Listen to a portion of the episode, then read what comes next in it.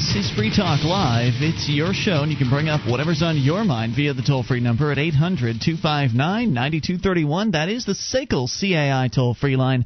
And tonight it is Ian here with you. And Toby. Toby sitting in the secondary chair tonight for Mark, who would normally be here, but has taken something like a week and a half off from the show. So uh, this won't be the only night that you're sitting here, Toby. You're going to be joining us again, I believe, next Monday night. So uh, look forward to a double dose of Free Minds TV's Toby. And glad to be here. It's a lot of fun. Yeah, it's always nice having you here, and uh, we don't get to have it happen often enough. Of course, you're uh, you're busy with like five jobs or something like that, and you're of course hosting your uh, your television show and your new syndicated radio program, Free Minds Radio, and people can get more information about that over at freemindsradio.com or freemindstv.com. Yeah, however way, whichever way you want to do it. And uh, you guys are back up on the uh, full to full operation on the TV side. I saw this past week's uh, interview with your director, Lauren Canario, who's been released from federal prison after almost 30 days being held for refusing to turn over her cell phone at a uh, federal uh, court facility.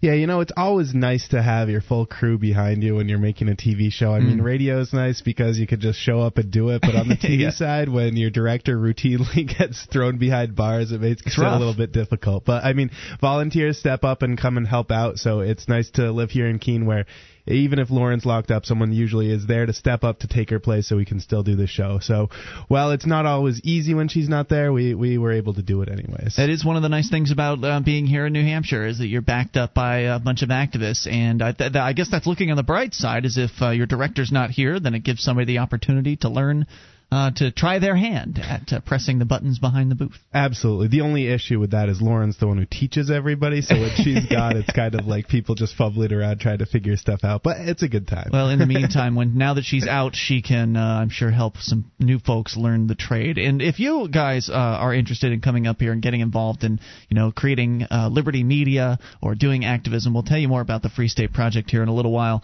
Uh, we're going to take, we are going to take your phone calls as always about anything. That is the point point of the program, regardless of who is hosting. We start by going to George in D.C. on the amp lines. Hello, George. Hey, guys. Hey there. What's on your mind tonight? Hey, get, hey, get this. I don't know if you probably heard, he might have, but just the other day, an Iraqi reporter threw his shoes at George Bush. He, he threw his shoes? Yeah, Bush was holding some, he was like taking his last tour of Iraq before stepping down. Hmm. He was holding a press conference, and one of the reporters out of nowhere grabs one shoe, just throws it right at Bush. He barely, he, he like dodges it, like whoa. And then the, the, the Secret Service didn't do anything, so the guy grabbed a second shoe, threw that, wow. and then that's when finally the Secret Service jumped on the dude. A double shoeing. Yeah, I guess it's a it's quite the insult in the That's Arab world thinking. to throw a shoe or even show the soles of your shoes. I think is an insult, and wow. to throw a shoe is the ultimate insult. Right. Essentially, the idea is that uh, I mean I'm speculating here. I, am no expert on uh, the Arab world, but it would seem that a shoe is kind of a dirty item and that uh, trying to, I guess, touch somebody with it could be considered a real yeah, insult. I guess when they ripped down some of the big statues of Saddam Hussein and other statues that were there, the Iraqi people are out there beating them shoes. with their shoes and ah, throwing okay. shoes. So wow. uh, this isn't an isolated incident with throwing of shoes. I guess there's some significance behind it. George, did you have any other but, thoughts? Yeah, for us? I wonder though how does how the Secret Service let the guy get his other shoe off, you know, like that to throw it again. I mean, talk about a big failure on the Yeah. Secret Service's part. Well- I mean, think about it. They should have just jumped on that dude like white on rice the second that, that his hand just went up to throw the first one. You would think. Uh, I mean, that's what they certainly they certainly tout themselves as they you know very crack team of security experts. Where were they? Well, they were so cracked that they realized it was just a shoe and, and didn't do, have to do anything about it. I that's how that's good a they possibility, but it could have had a bomb in it. Who knows? Uh, and but yeah, if- I know. Tell me about it. Could have had a bomb, anthrax. I mean, you name it. It could have been anything in that shoe. Hey, George. And, you know, Since Yeah. we since we have you on the line, you work for the TSA uh, as your day job, and I'm curious. I saw something over at Bureaucrash Social recently, posted by Pete Eyre.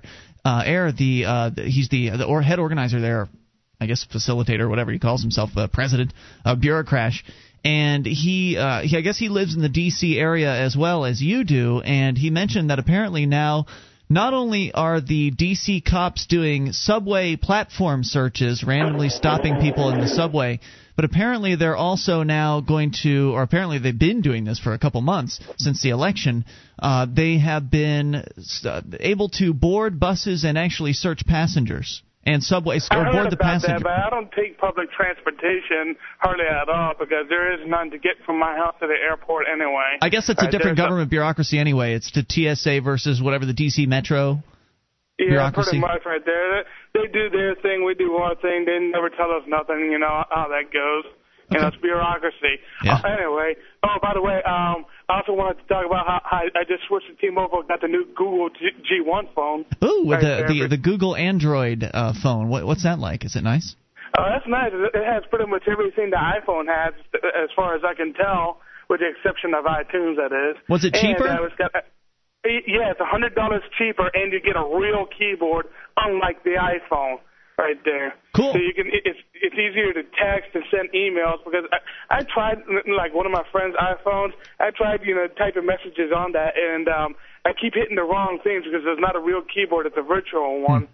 You need like a little pen just to punch it yeah. in not accurate enough right. for our big fingers. Thanks, George. appreciate the call yeah. tonight. 800 259 9231. So, whatever you want to discuss, whether it's the uh, police state or your new gadgets. Google taking over the world. Well, it wouldn't be so bad. I, I think I'd rather have Google in charge of the world than some uh, g- government bureaucracy. Well, they have an incentive to create some fine products and some nice software out there that makes my life a whole lot easier. It sure and does. That's a lot better than the government does. Well, and uh, people have their critiques of Google. I mean, I, there there are some critiques out there, and I'm sure they're valid. There's I guess their privacy policy isn't the greatest or something like that, and you know people are worried that they're going to uh, give some info to the government. And the fact is, any company is likely to roll over for the government. I mean, most likely, if you're dealing with a company, whether it's Google or whether it's your phone company or whatever it is, odds are really good that whatever government agents come when a government agent comes in and says you must do this odds are real good the company's going to say okay sure. And it's very rare that you see any sort of examples of companies uh, standing up to the government. I believe Qwest communications actually did stand up to the whole government wiretapping thing. And so to them, they deserve big credit for that. So when a company actually does stand up to the government and says, "No, we don't want to help you in your little mission to uh, micromanage everyone and control the world," they definitely deserve some kudos and they deserve to be mentioned. But the fact that it it happens so seldom is why it's so newsworthy when a company actually says no. Absolutely. And while it doesn't make me feel real comfortable that Google's collecting all this information about me, I'd rather them have it than the government. And the government's also out there, I'm sure, collecting information Uh, on me as well. So while it doesn't make me feel completely comfortable, I'd rather have Google have my information than the federal government or something like some organization like that. And the fact is, I mean, the Google services are just they're great. Uh, the, the Google Mail is is fantastic. Uh, it's what we use for the kind of the back end for the Free Talk Live mail system. It doesn't cost us a dime, so helps keep operating costs down, and the quality is good.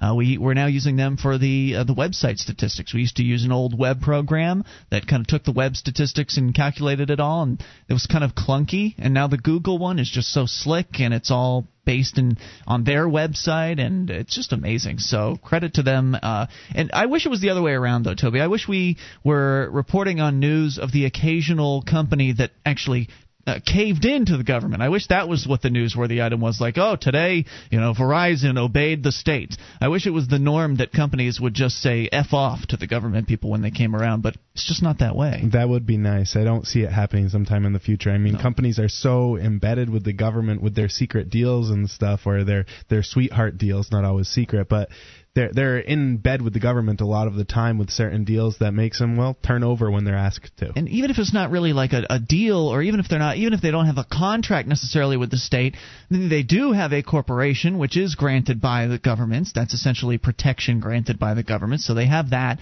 And plus, I'm sure a lot of businessmen, even though they might like the idea of liberty at the same time, understand that if they say no, they're going to be targeted by the state for various different enforcement actions, and eh, they didn't get into business to uh, to, to to be civilly disobedient, I guess is what I'm saying. They didn't get into business to non cooperate. So I understand all of that. I understand that uh, it's their money that's on the line, not ours, so it's easy for us to sit out here and critique them for it. I just hope that someday things will change. More on the way. This is Free Talk Live.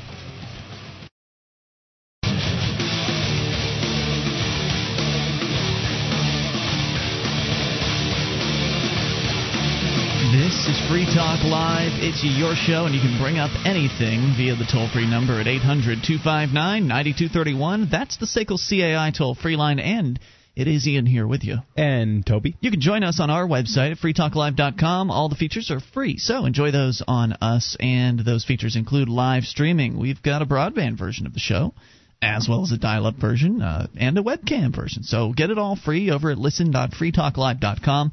That is listen.freetalklive.com. And join us. Uh, coming up here in early March for the Free State Project's Liberty Forum. Toby, are you going to be coming out to this one? Absolutely. I can't wait. It's, it's a lot of fun. It's always it? a good time, and there's always all sorts of different speakers that I'm yep. looking forward to going and seeing. And there's a good list so far oh, this yeah. year, including Glenn Jacobs, uh, also known as Kane from the WWE. He was one of the attendees last year. This year, he's got apparently got a speaking engagement, which I think is great. Uh, Richard Heller from the Heller versus DC gun decision from over the summertime, pretty big Supreme Court case. He and both both he and Glenn are actually Free State Project members. Not all of the speakers are Free State Project members, but we're hoping that more of them will become Free State Project members. People like Mary Ruwart, for instance. I think we need to put her on the spot. That'd be awesome. we can get her to sign here. up.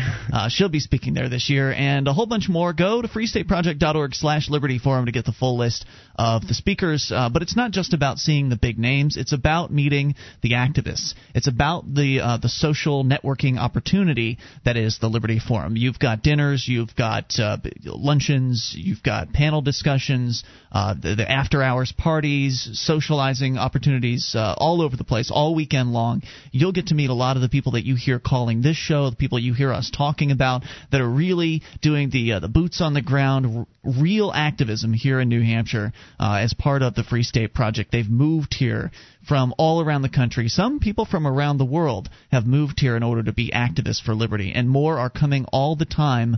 I think we've had at least four or five new people move into the Keene area over the last month or so, and more are coming. Yeah, I mean, you saw some new faces last yeah, night at Social I, Sundays. I love going to Social Sundays and these meetup groups and seeing people I've never seen before. It's always great, and it seems to every time I come, like I don't come every week, but yeah. every time I come, there's a new face or two there to meet. So that's it's awesome. So there are a lot of faces going to be hanging out at uh, the Liberty Forum. It's a it's a weekend long convention style kind of atmosphere in a hotel uh, in Nashua, New Hampshire, and you can get all the details and get signed up using our discount code to save 10%. That's 2009 FTL 2009 FTL saves you 10% off the already low early bird discount rate. It's my understanding that the early bird discount rate will be going away sometime this week. So it would behoove you to go ahead and get signed up sooner rather than later because otherwise you're just going to have to pay more. Uh, so go to freestateproject.org slash Liberty Forum, get all the details on the event, and get signed up. So we look forward to seeing you there. Oh, and I should mention that Free Talk Live will be broadcasting live from the entire occasion. So looking forward to that as well. And if people are coming up and staying in the hotel, it might not be a bad idea to get those reservations put in sooner than later as Yeah, because you want to be in up. the hotel. Yes. Yeah, absolutely. You don't want to be driving around in a cab, uh, spending more money than you have to, and, and being inconvenienced when you could just walk downstairs and be where you want to be. So uh, we continue here with your phone calls. Patrick is on the line in New York. Patrick, you're on Free Talk Live with Ian and Toby. Hi. Yes. Thanks for taking my call. Um, What's on your mind tonight?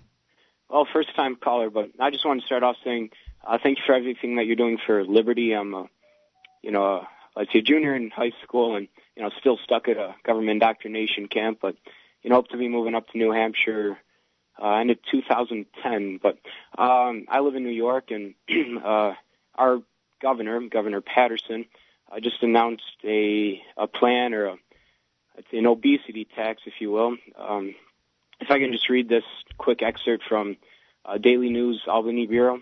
Sure. Let's see, it's uh, a Coke or a can of Coke could soon cost New Yorkers more than just calories. Government Paterson, as part of a 121 billion budget to be unveiled Tuesday, will propose an obesity tax of about 15% on non-diet drinks. This means that this means a Diet Coke might sell for a dollar, whereas its same whereas its alter ego, calorie rich or its calorie rich alter ego would go for a buck fifteen. Wow. Uh, the Democratic governor will will not call for a broad-based income tax boost, but will push to restore sales tax on clothing and footwear. The drastic belt tightening uh, comes as lawmakers struggle to close a 15 billion deficit this year and the next. wait, um, wait a minute. That's considered belt tightening.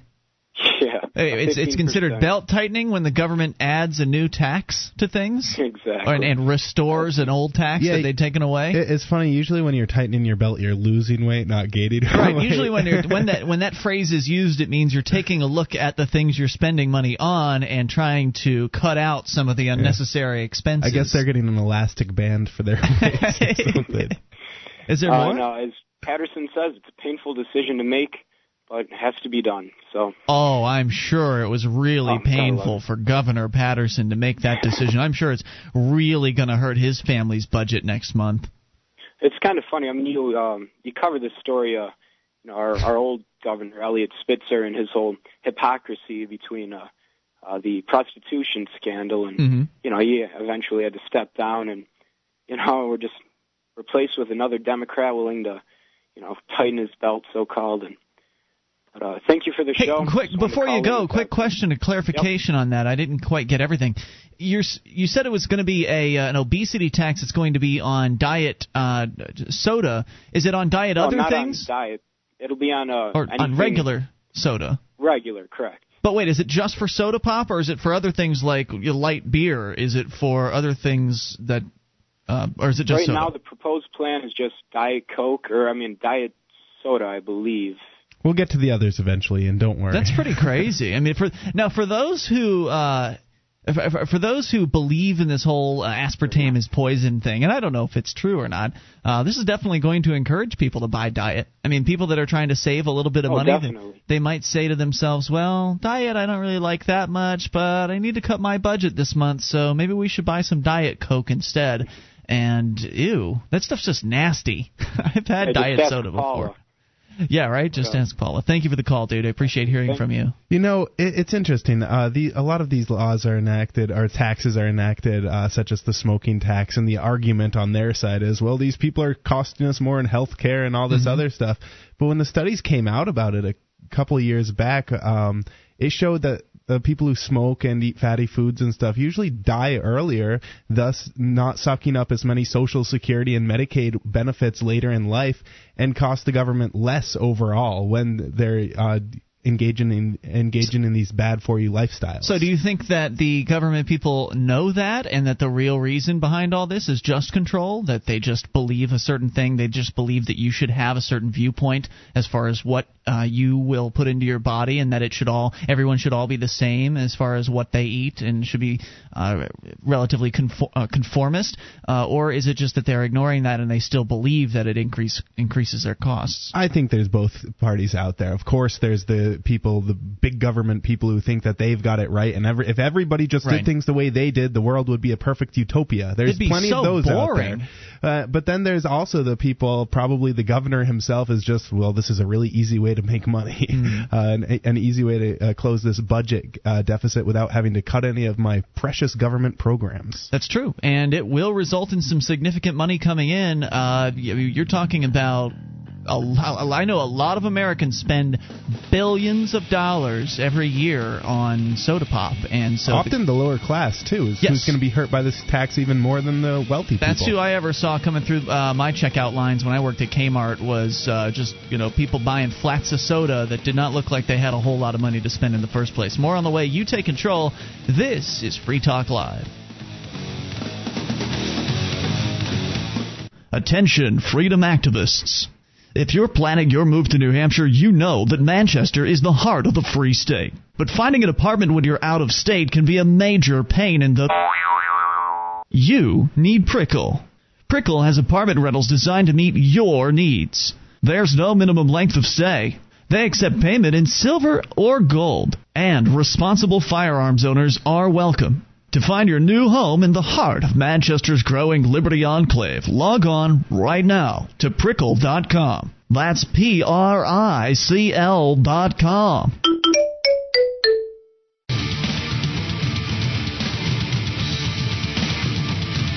This is Free Talk Live. You can bring up anything. Just dial toll free 800 259 9231. That is the SACL CAI toll free line. It's Ian here with you. And Toby. And you can join us on our website at freetalklive.com. All the features are free. So enjoy those on us. They include the live streams and the updates and the archives. We give it all away. Those other talk show hosts want to charge you for accessing their sites, while ours is free. So enjoy it on us at freetalklive.com and if you love liberty, then you should check out Bureaucrash Social. It's the place for you to connect with freedom fighters from around the world. At Bureaucrash Social, you can share your ideas, obtain resources, and document your activism, as well as find awesome videos and pictures uploaded by other crashers. Go to Bureaucrash.com to learn more. Toby, have you been over to Bureaucrash Social yet? I haven't yet. This Oh, is the first cool. I've heard of it, but I'll have to log on. It's a cool site. I mean, you're familiar with Facebook and. MySpace. Uh, this is the social networking website for liberty loving people. Is it And- the same people who do Bureaucrash? Yeah, it's Bureaucrash. And so they've those are up some good folks that, Yes, they that do that. So Yep, we like Pete Iyer and the uh, is it Iyer or Air? It's Pete Eyre actually. Pete Eyre and the rest of the the crew over at Bureaucrash, great folks, and this Bureaucrash social website is pretty slick, and it's just it's brand new. I think they've only got about fifteen hundred members at this point, but essentially 100% of the membership is liberty oriented and it's it's cool because when you sign up you get to select whether you're a minarchist or an anarchist or you know an agorist you can choose multiple boxes and and kind That's of really cool. customize your experience You know, in the past week, I've actually gotten two people emailed me uh, saying that we should set something like that up on freekeene.com. Uh, put a section What, in a there, social networking web? something like that. They're like, we need a social networking thing because I'm I'm a liberty lover and I need to meet a liberty loving gal. And so I think this will you- handle it. Absolutely. So Social will handle it because uh, they have in there they've got forums, so you can go and you can post messages back and forth, and there are also groups. So there's uh, there's for instance there's a, uh Free State Project group that's got something like oh several dozen members. There's also a Free Talk Live listeners group, so you could go in there and see who else listens to the show, and so it, there could could very well very easily be a Free Minds uh, TV group. I'm not sure if there is one yet or not, uh, but I'm sh- but uh, highly recommend people go. And if you love freedom, go and get on Bureaucrash Social at bureaucrash.com. So uh, we're talking as always about what you want here, and there's uh, there's a lot to cover. Uh, one story is is this is kind of disturbing here. Uh, it's out of Ohio, and there are, uh, as usual, a couple of different sides to this story. We're going to start with the the more outrageously told story from Crossroad.to. Recently, on December 1st, a SWAT team with semi automatic rifles entered the private home of the Stowers family in LaGrange, Ohio. They herded the family onto couches in the living room and kept guns trained on the grandparents and a mother, as well as a husband who's currently serving in Iraq, and children for four hours.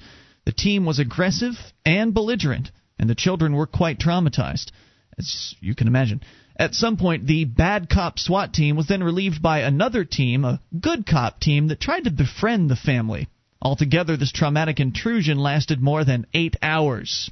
The Stowers family has run a very large, well known food cooperative called Manna Storehouse on the western side of Greater Cleveland for many years. And there were agents from the Department of Agriculture present, one of them identified as Bill Lesho. The search warrant is reportedly suspicious looking. Agents began rifling through all of the family's possessions, a task that lasted hours and resulted in complete upheaval of every private area in the home. Many area, uh, many items were taken that were not listed on the search warrant. The family was not permitted a phone call, and they were not told what crime they were being charged with. They, So they just had the police in their home, uh, uh, ruffling through all their items, going through all their stuff without even being told what they're looking for. They couldn't have just asked. Uh, they, they, I think they were told what they were looking for, but they were not being told what they were charged with. Okay. So they were not read their rights. Over ten thousand dollars worth of food was taken. So That's they took all their what they wanted. all their product. It's correct, or at least ten thousand dollars worth, which doesn't sound like a small amount. No, that's a lot of that's a lot of vegetables. uh, including the family's personal stock of food for the coming year. They also took all their computers and all of their cell phones, as well as their phone and contact records. The food cooperative was virtually shut down. There was no rational explanation nor justification for this extreme violation of constitutional rights. Now, presumably, Manna Storehouse might eventually be charged with running a retail establishment without a license. I guess that means they haven't been charged with anything at this point. Why then the, uh, the Gestapo type interrogation for a third degree misdemeanor charge? This incident has raised the ominous specter of a restrictive new era in state regulation and enforcement over the nation's private food supply. The same type of abusive search and seizure was reported by those innocents who fell victim to the oppressive federal drug laws passed in the 1990s. The present circumstance raises the obvious question Is there some rabid new interpretation of an existing drug law that considers food a controlled substance worthy of a nasty SWAT team operation? Or worse, is there a previously unrecognized provision pertaining to the Homeland Security measures? Some have suggested it was merely an out of control, hot to trot Ohio Department of Agriculture agent, and if so, this would be a best case scenario. Anything else might spell the beginning of the end for the freedom to eat unregulated and unmonitored food. You know, not only did they take the family's food supply, but a co-op usually people pay into it uh, beforehand. I don't know how this one's set up, but mm-hmm. a lot of co-ops people pay in beforehand and then they come and get the food throughout the year. So this could be a lot of other people's food that they already paid for at their food supply gone, taken away by the feds. Or is this the feds or the local? The Ohio Department the Ohio, of Agriculture. But and what are they going to do with it? They're probably just going to throw it all away. I guess that is likely what they will do. Uh, we're, we're going to get a comment here from the sheriff in a moment, see what they had to say. But a, one, first, a blogger who's familiar with the situation has reported that, interestingly, I believe that the Manna Storehouse said a month or so ago an undercover ODA official came to their little store and claimed to have a sick father wanting to join the co op. Both the owner and her daughter in law had a horrible feeling about the man and decided to not allow him into the co op and notified him as such by certified mail. He came back to the co op later demanding to be a part of it. They refused and gave him the names of other businesses and health food stores closer to his home. Not coincidentally, that same man was there yesterday as the part of the raid. The same blog also noted that the Department of Agriculture has been chastised by the courts in several previous instances for its aggression, including trying to entrap an Amish man in a raw milk sale, which backfired when it became known the Amish believe in a literal interpretation of give to him that asketh thee, and from him that would borrow of thee, not D, not turn now away. Anyway, the issue appears to be the discovery of a bit of non institutional beef in an Oberlin College food service freezer a year ago that was tracked down by a county sanitation official to the Manna storehouse. Oberlin's College uh, Student Food Co op is widely known for its strident ideological stance about eating organic foods, and it seems that the student co-op uh, student food cooperative had joined the Manna, food, the Manna Storehouse Food Co-op in order to buy organic foods in bulk from their food distributor, which services buying clubs across the nation. The sanitation official eventually, or evidently, contacted the Ohio Department of Agriculture. After the first contact by state ODA officials, Manna Storehouse reportedly wrote them a letter requesting assistance and guidelines for complying with the law. This letter was never answered, which doesn't surprise me in the least. Uh, essentially, what they're saying here is that the storehouse was given some sort of warning uh, by the Department of Agriculture, and the storehouse wrote back asking for help, asking for help, saying essentially, well, if you want us to obey these laws, we'd be happy to. Can you make it so we can understand them? And they never got back to them. The letter was never answered. Rather, the ODA agent tried several times to infiltrate the co op as described above, and when his attempts failed, the SWAT team showed up it just baffles my mind that the Department of Agriculture has an undercover agent working for them. Like, how is that person on the payroll? And it's just not this particular case. I guess it's happened in the past. I, rem- I remember that case the now Amish with the story, Amish yeah. story, uh, trying to uh, sting an Amish man for giving away, not selling, giving away raw milk, which apparently is illegal in like half the states. It's in, awful. Which it shouldn't even be illegal in the first place, but it is. So we've got to crack down on it uh, and do these stings like it's like it's fighting the war on drugs. You know, when you ask these government people for assistance, even if you do get assistance from them, like in the case of the IRS, it's studies have been done that show they answer their own most basic questions incorrectly something like 50% of the time. So you call the IRS helpline and you ask them one of the top 10 questions that they're asked and they'll give you the wrong answer half the time. But you're probably still responsible for the right answer. you better answer. believe it. It's your name that's on the uh, dotted line. And so, same thing here. They they didn't get any answers from the Department of Agriculture, but if they did, who could trust what they say? And in addition, clearly the government doesn't believe it's there to assist you in obeying its laws. It just gets to write the laws, and then it's up to you to apparently hire a lawyer to figure them all out. Unless, of course, you know how to speak legalese. More on the way you take control. Bring up what you want. It's Free Talk Live.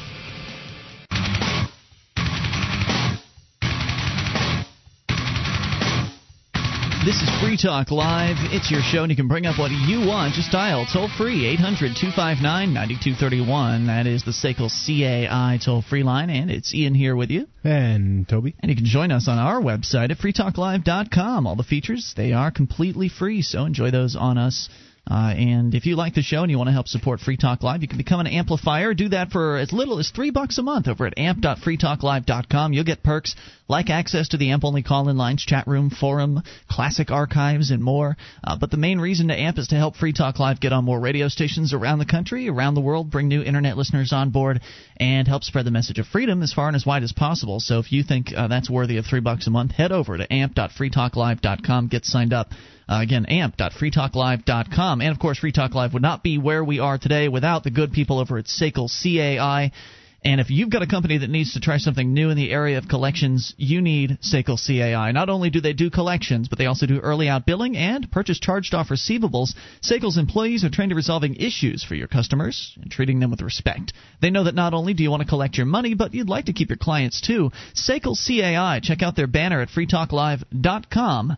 That's SACL CAI. More on this story about the uh, SWAT team raid of a food co op now, as you were uh, describing, Toby, you say that the co-ops essentially are buying clubs for uh, for bulk food, right? Yeah, that's how it was. I, my parents uh, were part of a co-op. Uh, it was a CSA co-op where there were a few different farms involved, and uh, you could either be a farm and get, get free vegetables from the other farms, or you mm-hmm. could pay a membership fee. It was a yearly membership fee, which would buy you vegetables for the whole year from all the farms. It was just a rotation thing.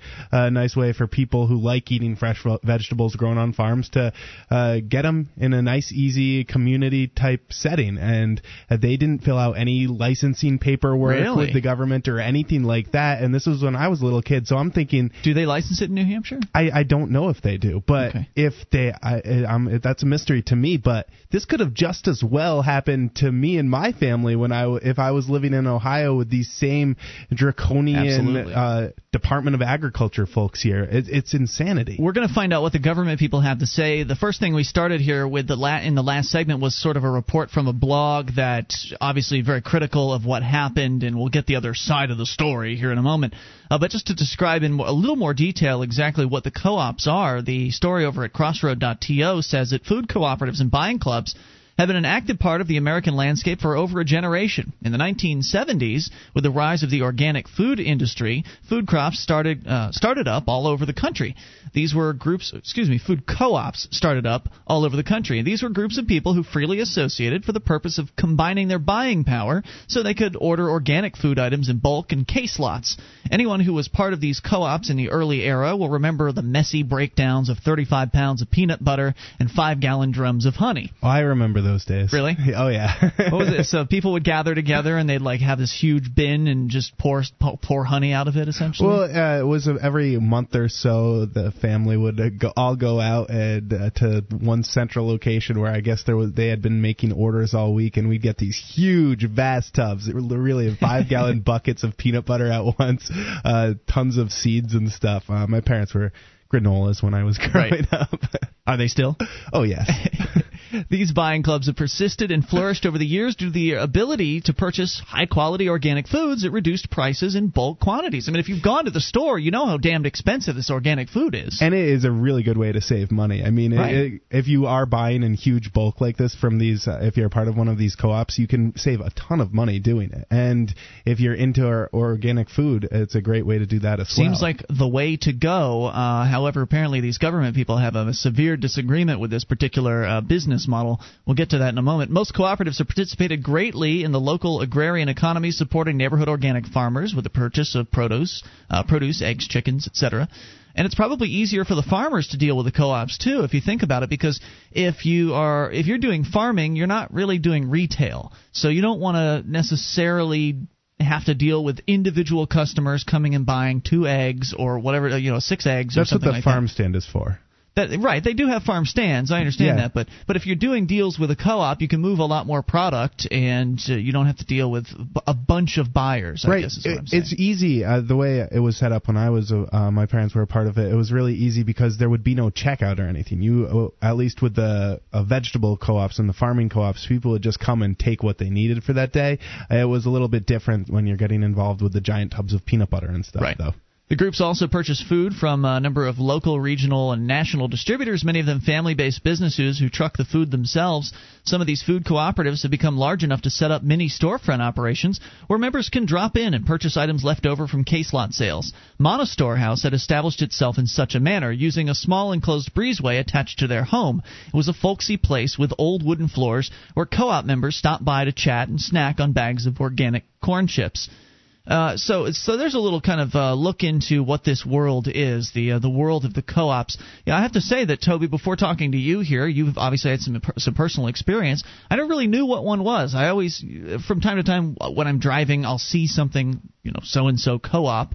I never really understood uh, exactly what that. I think it's different depending on where you live, what kind of a co-op is set up. So I think they're They're not they're always all- food buying co-ops or other kind of co-ops. I think there's all varieties of different kinds of them. I, it's a it's a niche market, it seems, uh, for the most part. It's not, and there aren't a whole lot of people that are involved in co-ops usually, but it is a nice community setting. And one of the things that makes it a great way to save money is a lot of the time uh, they're not licensed, uh, and they don't have to fill out. They all don't have that overhead. Yeah, that's a lot of overhead. Instead of growing vegetables and getting the food ready, you, you're inside filling out paperwork and uh, paying for hire a lawyer. licenses. Yeah, Right. you're you're getting into all this paperwork that takes away the whole saving money But wait a minute, don't you understand, Toby, that filling out paperwork makes things safer? Of course it does. Oh, that's what the government would have you believe. Indeed, according to the uh, Cleveland.com, this is a, a more mainstream news website getting the thoughts of the, the local sheriff's office, Lorain County Sheriff's Office. Uh, saying that they conducted the raid with the county health department and the Department of Agriculture. They're puzzled by an internet outcry over what it calls the very uneventful execution of a simple search warrant. It's regular to draw guns on people for not having a food license right. or something. I love the way like the that. sheriff's. I love the way the sheriff spins this. Right there, the original story from the blog site is that they pulled guns, eh, held people at gunpoint. I mean, that's what they do when they raid people's houses. Right. If they're doing a raid, they're going in full bo- uh, full bore with the with the body armor and with the guns. And uh, th- so the sheriff claims it was an uneventful execution of a simple search warrant. Well, because it was uneventful doesn't mean it wasn't tyrannical because it was uneventful means that nobody shot back. That's what uneventful means. Right. I, I mean, they still did go in like it's a, a drug raid or something, and that's Exactly. a lot of the the war on drugs has made. Uh, instead of going up and knocking on the door like they might have done if they didn't have all this special equipment and stuff, but you've got guys who have the equipment. They're ready to go in. They they enjoy these raids. So we've kind of set ourselves up for failure on this one. The sheriff's spokesbureaucrat says the problem is these people on the internet from who knows where were not there. They make up all these innuendos and create all these issues that are basically not true. Sw- uh, one of the highly charged postings uh, says that they kept uh, people at gunpoint. Another says it reeks of a police state. Uh, we just read you some of those quotes moments ago. Uh, Officer Resendez said four deputies conducted the search over three or four hours, not the nine claimed on some sites. See, it's no big deal. We were only there for uh, four hours, just a, a full fourth of your waking day. That's all. We just took, stole four hours of your life, held you at gunpoint, destroyed your freedom, destroyed your business, and it only took us four hours, not nine. Look, we're not a we're not a, a an incompetent bureaucracy. We're just you know taking we're doing our, our business in half the time that other bureaucracies would take. He said we don't even have semi-automatic weapons, and there was no SWAT team. He says we don't have semi-automatic weapons. They're just fully automatics. What? what? Yeah, that's what that was my first thought. Was they all had MK, you know, like MP5s? But he's claiming we don't even have semi-automatic weapons. Does that mean they're using revolvers? Are they issuing revolvers to their uh, to their officers? How many police departments these days, with all their homeland security money they're getting from the federal government, are using six shooters?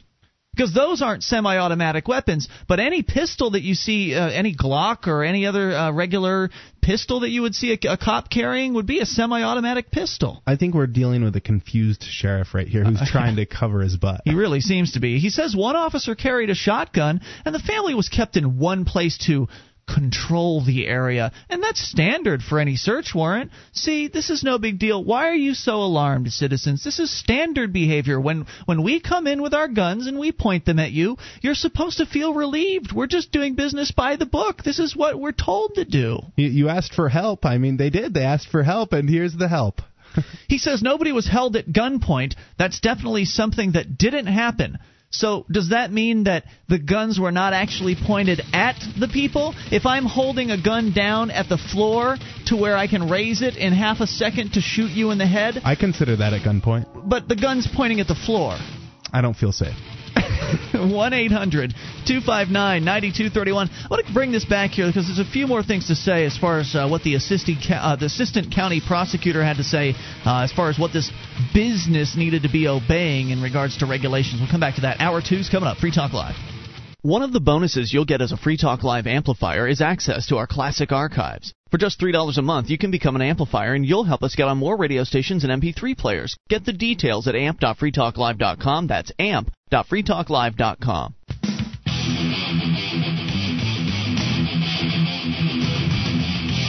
This is Free Talk Live. It is your show, and you can bring up anything as we launch here in hour number two of the program. And as always, uh, you can take control at 1 800 259 9231. That number brought to you by uh, SACL CAI. That's 800 259 9231. And it's Ian here with you. And Toby. Uh, join us online at freetalklive.com. All the features are totally free, so enjoy those on us. Again, freetalklive.com. Last hour, we began telling you the story, uh, which pretty disturbing story, of an Ohio Department of Agriculture raid on a food co op and uh, this apparently was in the Cleveland area. Food co-op was called the Manna Storehouse, and they came in there. Uh, they allegedly pointed weapons at the family that lives in this particular uh, this piece of property. They stole over ten thousand dollars worth of food, according to the the details on a different story at MorningJournal.com. They confiscated hundreds of pounds of processed beef, large amounts of lamb, turkey, and other perishable products. They also also stole office files, a computer, two cell phones, and other electronic devices. And of course, this was all done with a SWAT team coming in with their weapons drawn, as though that these were some sort of dangerous criminals. And what are the kids going to be thinking about the the government as they grow up? These are there's some young kids. Some of them are toddlers. Some of them are older, I believe. Um, but what are they going to be thinking of police and the government in general when this is some of their, their, some of their first memories are traumatizing memories of the police busting in on them because their parents were uh, operating a business. Well, the government has made its own bed here, right? I mean, they've been doing this stuff for years, and this has been they've been ostracizing people with their police state tactics, whether it's in drug raids or raids on uh, food co-ops or whatever sort of terrorism it is that they're committing against the American people. They've sown the seeds of their, and they are sowing the seeds of their own destruction. I mean, if they continue to do this, and they will, if they continue to do this kind of uh, police state behavior, more and more people are going to be fed up, and they're going to be looking for answers. They're going to to be looking for solutions as to what can be done about this awful, uh, tyrannical situation that we've gotten ourselves into here. So the more, I mean, on the on the positive side, the more tyrannical the state becomes, the more likely people are to wake up to its in its inherent violence. Right. I know that a lot of people think that well, a lot of this can't happen to me because I I don't I'm not a drug dealer and I don't live near drug dealers, so they're not going to raid my home. Or well, I'm law abiding. Right. I'm law abiding. Well, look, they're doing it to people who are running a food co-op now. Yeah. I mean anybody's game. Anybody's game. Anytime the state perceives that money is changing hands, there's a good chance that they will take interest in what it is you're doing. Now, you had described to us, Toby, the way the food co-ops tend to work uh, is that essentially various different families and other interested parties that want to increase their buying power will essentially throw money into the co-op, and the co-op then buys food, whether it's meat or peanut butter or whatever, in a lar- large bulk amount. So they get bulk buy discounts, yep. and then they can pass on the savings to their co-op members. It's a great way to save money. Uh, but the government doesn't really like being cut out of the loop. I guess they no, want their not. cut. No, no, no. If it was just you and I, if it was just you and uh, and I, Toby, and our, and our direct family, so our girlfriends, if it was just the four of us uh, that decided to go in and, and buy some things together, it would be no big deal. It'd be like going out to dinner or something like that. Well, Obviously, the government doesn't regulate that kind of stuff. Yeah, I just did it. We went to to BJ's wholesale with my friend to share their car. well, BJ's is, is paying their uh, their fees, so uh, BJ's so it's is- okay. So they're right. not going to get raided because they've paid the government off. Exactly. You you're you're safe there, but but apparently if you get your group larger than a certain size and they start to do business up to a certain point, whatever that point is, is completely arbitrary. That number that will trigger a government response. Uh, then they get interested and then they make claims about how you have to do certain things in order to avoid having an armed raid on your uh, your family's home. According to Cleveland.com and their story, where the, the police are trying to dodge all the accusations, the internet stories that have come out, the blog posts about this experience that have come out, have essentially said that the cops came in just like they would on any drug raid with guns pointed at family members, terrorizing people, stealing their products, stealing their money, stealing their uh, their computers and things like that. And the cops are just saying, "Oh no!" Uh, in fact, Officer Resendez, their spokesbureaucrat, says that there there weren't even any semi-automatic weapons here. Uh, apparently, they were all handling revolvers or MP5s, uh, one or the other. And then they say nobody was held at gunpoint. Now that can be translated to mean that nobody had a gun pointed directly at them, but if there were guns in the officers' hands and they were pointed at the floor, as far as I'm concerned, that's good enough. Uh, the storehouse owners declined to comment at the time of the article uh, was written. None of the internet posts quote the family directly, though a few of them include an email reportedly from the family. Family members said they might have a statement later in the week. Manna Storehouse is an organic and all natural food co op in Ohio and it's uh, apparently they sell dry goods, household items, and frozen meats. At the same time, the store policies say it does not sell to the public, only to members of the co-op who pay a membership fee, openly cr- proclaiming that it is not licensed and does not plan to obtain a license. Manna has members affirm that they quote take full responsibility for their own health, health choices, food choices, and food quality unquote. So you'd think you'd have your your butt covered with a statement like that. Yeah, and as a customer, uh, as a consumer, I would feel more comfortable with their stamp of approval. Like we guarantee our product, we have uh, satisfied customers, and we, we stand behind our product. I, I'd I'd trust that a little bit more than some stamp of approval from the FDA or something, or, or government stamp of approval of this is safe. Presumably, one of the reasons you need to get licensed not only so that you can pay your taxes to the government, but also so that you're not selling unsafe food that, that could give people food poisoning. Uh, according to this, their biggest the big issue here, according to the assistant county prosecutor, he says that any business that sells perishable foods must be licensed and follow regulations covering those who store and supply food. There is no exception in the law for a co op, he said, and Manna cannot ask customers to waive safety regulations. So, essentially, what this guy is saying is that you don't have an unlimited right to contract. Now, in the I believe it's the Constitution. Maybe I'm wrong about this, but I, it's my understanding that the basic one of the basic conceptual uh, concepts of the, uh, the this government that we have was that you, as an individual, were to have the unlimited right to contract and to make your own decisions for yourself and to get into whatever agreements you want to get into. But essentially, this is the government people in Ohio saying that, well. Mm, yeah, you can't just waive your ability to. Uh, uh, you you can't just uh, just waive uh, the safety regulations by signing a document. So by signing the the agreement that says I'm responsible for my own choices and food quality and health choices and and, and all of that that they have their members sign, that apparently is not good enough because you can't make decisions for yourself when it comes to food safety, Toby. Yeah, the government's government's to gotta look out for you. You Yeah. couldn't do it without the government. And if uh, the government wasn't out there uh, giving people the stamp of approval or taking their bribe, essentially, uh, to so that they can run their business without being raided, uh, this is costing businesses more money. And uh, I mean, who knows? It could make the food less safe because instead of concentrating on making sure that your product is is uh, good, you're going and asking the government for permission, paying them off, uh, paying them money. Uh, where, Right. where you could be putting those resources into your business, into making sure that your food is safe. And safety was not an issue here. I went to the Manna Storehouse website, looked a little bit about what they are and how long they've been around. They've been around for nine years. So clearly, safety's not an issue. We haven't had anybody dying from Manna Storehouse food.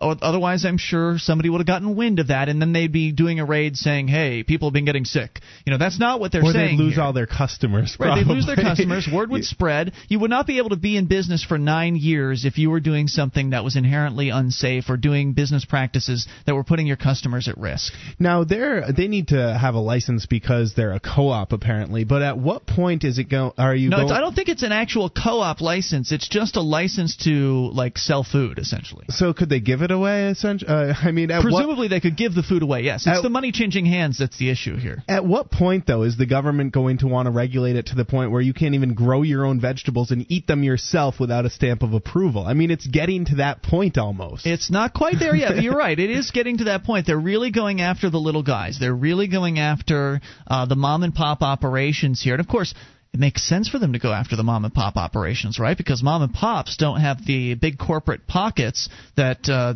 somebody like Hannaford's or some uh, international grocer would have in order to fight these uh, regulatory s- situations that might pop up. I mean, if you go after a big corporation, a big food distributor, Monsanto or something like that, uh, they've got all the lawyers already on staff ready to jump at the uh, drop of a, a hat to fight whatever it is the government comes up with.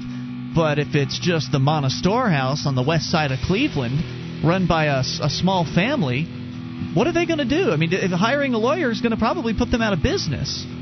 1 800 259 9231. Uh, a little more on this and your thoughts as well. It's Free Talk Live. This is Free Talk Live. You can bring up anything if you dial the toll free number at 800 259 9231. That is the SACL CAI toll free line. And it's Ian here with you. and Toby, You can join us on our website at freetalklive.com. All the features on the site are free, so enjoy those on us, and they include the wiki with over 1,800 pages created by listeners like you. Go to wiki.freetalklive.com, see what that's all about, and edit virtually anything you see. It's like the listener editable version of our website, wiki, W-I-K-I, freetalklive.com. Now, authors of the Quick and Dirty Guide to War talk about current and future conflicts around the world, and Joseph Simone discusses real world knife fighting. All at PaladinPodcast.com. PaladinPodcast.com is a service of Paladin Press. You can browse over 900 books and DVDs on topics such as personal and financial freedom, Second Amendment issues, military history, self defense, and more. Remember, that's PaladinPodcast.com.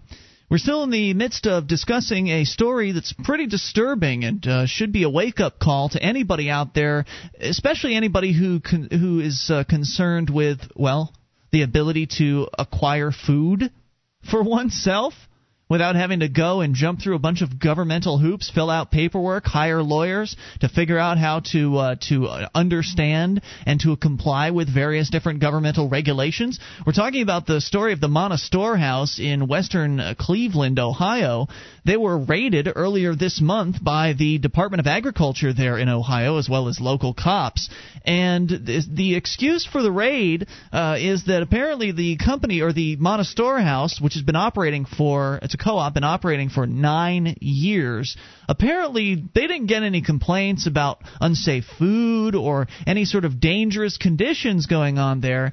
What the problem is, according to the government, is that the Manna Storehouse has been operating for nine years illegally. Meaning that they didn't jump through the regulatory hoops that the government says that they need to jump through. Why?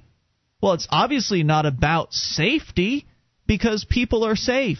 Nobody has gotten sick from the Manna Storehouse food in the last nine years. So it's not about safety. As usual, it's about obedience. The county prosecutor is saying that any business that sells perishable fu- foods must be licensed and must follow regulations covering those who store and supply food. Now, those regulations could include all kinds of things. A lot of times, business regulations will mandate that you have to, to use certain equipment that meets certain standards. So, like, you know, putting the food in that refrigerator is not okay. You have to put a food in a special commercial level kind of refrigerator. one that costs several thousand dollars. Right, one of those something. Walk-in refrigerators or something like that. I mean, I don't know what their setup was. Maybe they already had a nice walk-in uh, freezer or something like that at the storehouse. They probably do. I mean, it sounded like they had a lot of food. So. Uh, so, so who knows? I mean, it may be that their business is already set up to the, to where complying with the regulations wouldn't be a big deal. However, the original blog post that we read said that the the owners of the storehouse, when the the government people started coming after them with their, you know, they always send their written warnings and that stuff. They'd written them back asking for assistance in understanding the regulations and complying with them. And of course, the government never never got back in touch because it's not their responsibility to help you understand what they're demanding of you. Of course not. They can make whatever demands they want of you, and it's up to you to figure out how to obey those demands and what those demands are. Ignorance of the law is no excuse. You know, every government regulation is backed up by force or the threat of violence that Yep. is, and it's usually just a threat. But this story really shows that there really is real violence that will happen to you if you're not following the government's uh, guidelines regulations whatever it is. If you're not playing their game you could get raided and have guns pointed at yourself and your family. I mean it's it's complete insanity. And this is america the land of the free we're talking about here apparently, you're only free if you've asked mommy government permission first. Like, doesn't this story wake people up? Stories like this is don't These stories s- don't get reported wi- very wide. Nobody, you can guarantee nobody outside of the, you know the Cleveland area has really heard this story, with the exception of those who've spotted it on the internet. I But mean, it's this- gotten more coverage now than it would have 20 years ago. Oh yeah, but it's probably just on the internet. It probably wasn't on uh, CNN or something I like doubt it. that. I mean, but it should be. It should be a wake up call that this this is the state of affairs right now. We we live in a police state. If you have to, if you're getting your uh, home raided and guns pointed at you and your family because you don't have the proper license to sell your co-op food, how much further can they It go? will go further. You can guarantee that because, as we know, government doesn't just stop. It doesn't ever, ever say, "Well, that's it. We've had it. Shutting down our operations here. We're never gonna. We're never going to pass another law. We've we have the perfect laws." And as you said, they go after the little guy because the, if they were going after someone like Mons, uh, Monsanto Food uh, Foods, uh, they busted into their corporate office with guns blazing. They'd have quite the lawsuit on their hands. Mm-hmm. Yeah, but but they'd have the lawyers on the on the staff right there to come run out and deal with the situation. but when they're going after the little guy, uh, there's not much the little guy can do about it. Let's go to your phone calls. Melinda's on the line in Pennsylvania. Melinda, you're on Free Talk Live with Ian and Toby. Hi there, guys. Hey, what's on your mind tonight? This is my first time calling in. First of all, thank you, thank you for bringing this to our attention. And uh, I, I'm just really horrified by it. And I just wanted to toss something out to you that just thinking out loud here that the motivation of uh, the government might possibly be a lot more insidious than What's just that? trying to have control and the money. And I think it does have to do with gen- genetically modified crops and Monsanto. You see, more and more people around the country are realizing that uh, a lot of our foodstuffs, and uh, especially when it comes to like corn and soybeans, are being genetically modified and realize finding out on their own, forced to find out on our own because we're not going to find it out. The government's not going to tell us how dangerous these things are. What is it that now? Now, why is it that that's dangerous? I, I'm- don't really understand what the problem with that is. I mean, going in and, and modifying the genes of food is done, as I understand it, to make uh, well, first of all different foods we've never seen before, like various different types of apples that have never existed on the market, uh, but also to make them hardier to things like pests. So therefore, you can increase the amount of uh, yield that a certain uh, plot of farmland will will give up, the bounty essentially of the food that it will yield. Uh, so I just don't understand what the paranoia is all about. Can you explain Well, that? Well, the thing is, I, I think that uh, it's healthy to be slightly paranoid and, and suspicious of what a company like Monsanto is doing. Um, I, I don't claim to have all of the answers, and because I don't have all the answers, I, I'm suspicious. I Well- do notice that I am a I live rural in Pennsylvania, and I I saw exactly one honeybee this year. I saw three of them last year. I'm seeing changes taking place, and I can't tell you that I'm absolutely positive. I know Does that have that something to do with genetically- genetically modified foods, or I mean, it seems to me that the the big scare about genetically modified foods is kind of coming from the religious community, the people that are saying that, oh no, you shouldn't mess No. with God's creation, No. that's wrong. No, no, it's coming from a lot of different communities of uh, people. It's coming from scientists. It's um, if you you can research and find more and more uh, information online uh, about it. And uh, um, like I said, I don't claim to have all the answers, but because I don't have them, and I do know that what is happening in India uh, with Monsanto and the genetically modified seeds is that what happens is that it forces them to be uh, to become sort of um, sterile, if you will. Okay, and then they're forcing the farmers to use genetically modified seeds, and when you use those, you can't use your own, which you can use them from year to year. You can use the seeds that you harvest. I'm not sure how they're year. forcing the farmers to do that. Yes, they are, and thousands of farmers have died this year, have committed suicide. Committed suicide. Yes, because they are their lives are ruined. Their livelihood is, is ruined. And are we talking about farms so, around the world? Uh, hang on, Melinda. I'll bring you back for more of this. I'm curious what she's talking about. It's Free Talk Live. This program is brought to you by FreeKeene.com. FreeKeene.com features audio, video, and blogs chronicling the transition to a voluntary society. FreeKeene.com also has comments and discussion forums so you can be heard. FreeKeene.com.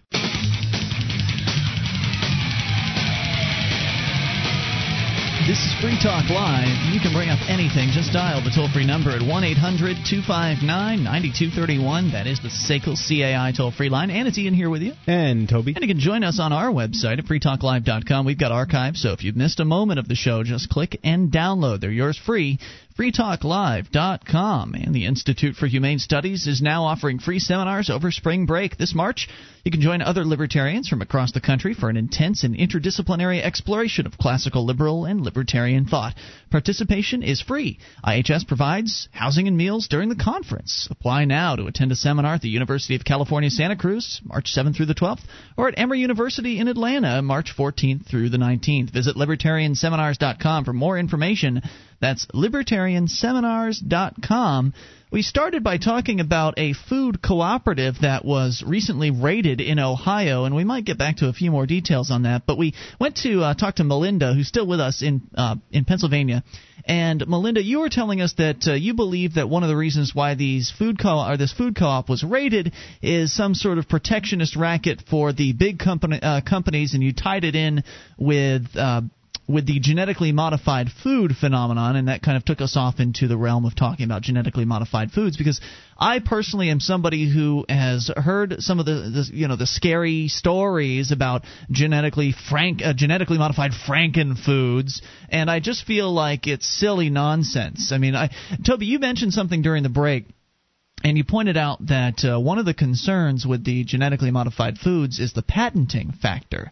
And on that point, I will agree with you 100%. The idea that if you genetically modify a strawberry, for instance, to be more uh, or less susceptible to cold, then you could somehow patent that particular gene essentially or that DNA. And if you were the only ones with the seeds and you were planting them, that would be one thing. But the problem is the pollen uh, cross pollinates with other non genetically modified food, and then the companies like Monsanto oftentimes go out and sue the little farmer, saying that that's what's happening. You're stealing that's, that's, our genetically modified food. We so own the patent that's what's on happening. it. So that's, that's well, happening. Melinda. Wouldn't you say that's less of a problem with genetically modified foods and more of a problem with the patent system and the uh, the the intellectual monopoly uh, kind we, of? We don't know. I will just tell you this: that uh, I love to cook and I love to eat and I love really good vegetables and and fruit. Mm, and yeah. whenever I go to the store, they are becoming more uniform in appearance, larger, and more tasteless. Now, I don't know what to say about that because they don't have to label it that it's genetically modified.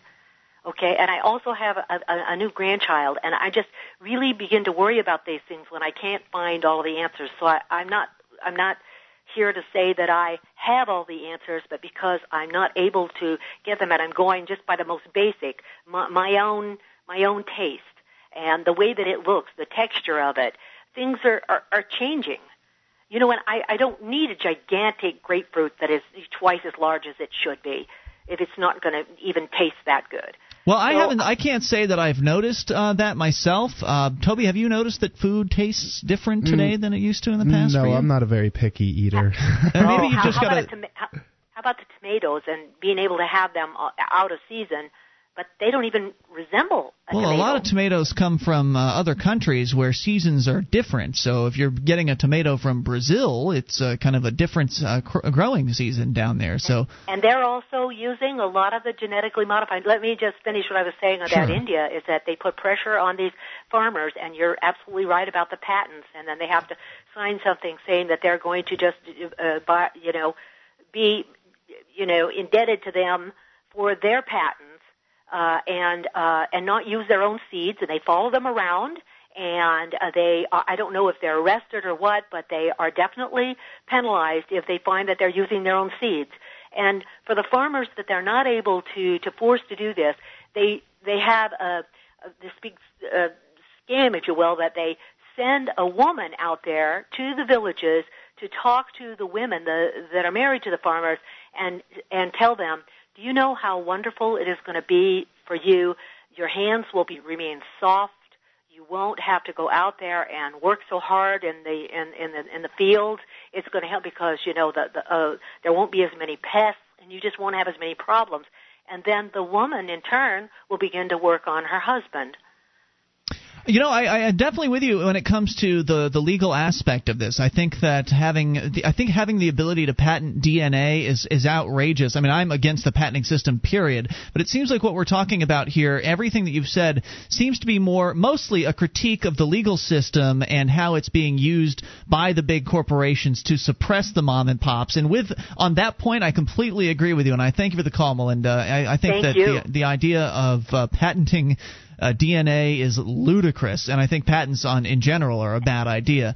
Um, Maybe I just say that that they if they don't label them that they're genetically modified, and we don't have all the answers yet, that I, uh, as an American citizen, have the right to know what I'm purchasing. well, you don't store. have the right uh, to know that unless the company decides to tell you what it is that you're purchasing. So what you should do is go to your grocer and ask them to uh, to begin a labeling system. Don't just wait for the government to Oh, mandate no. something like that.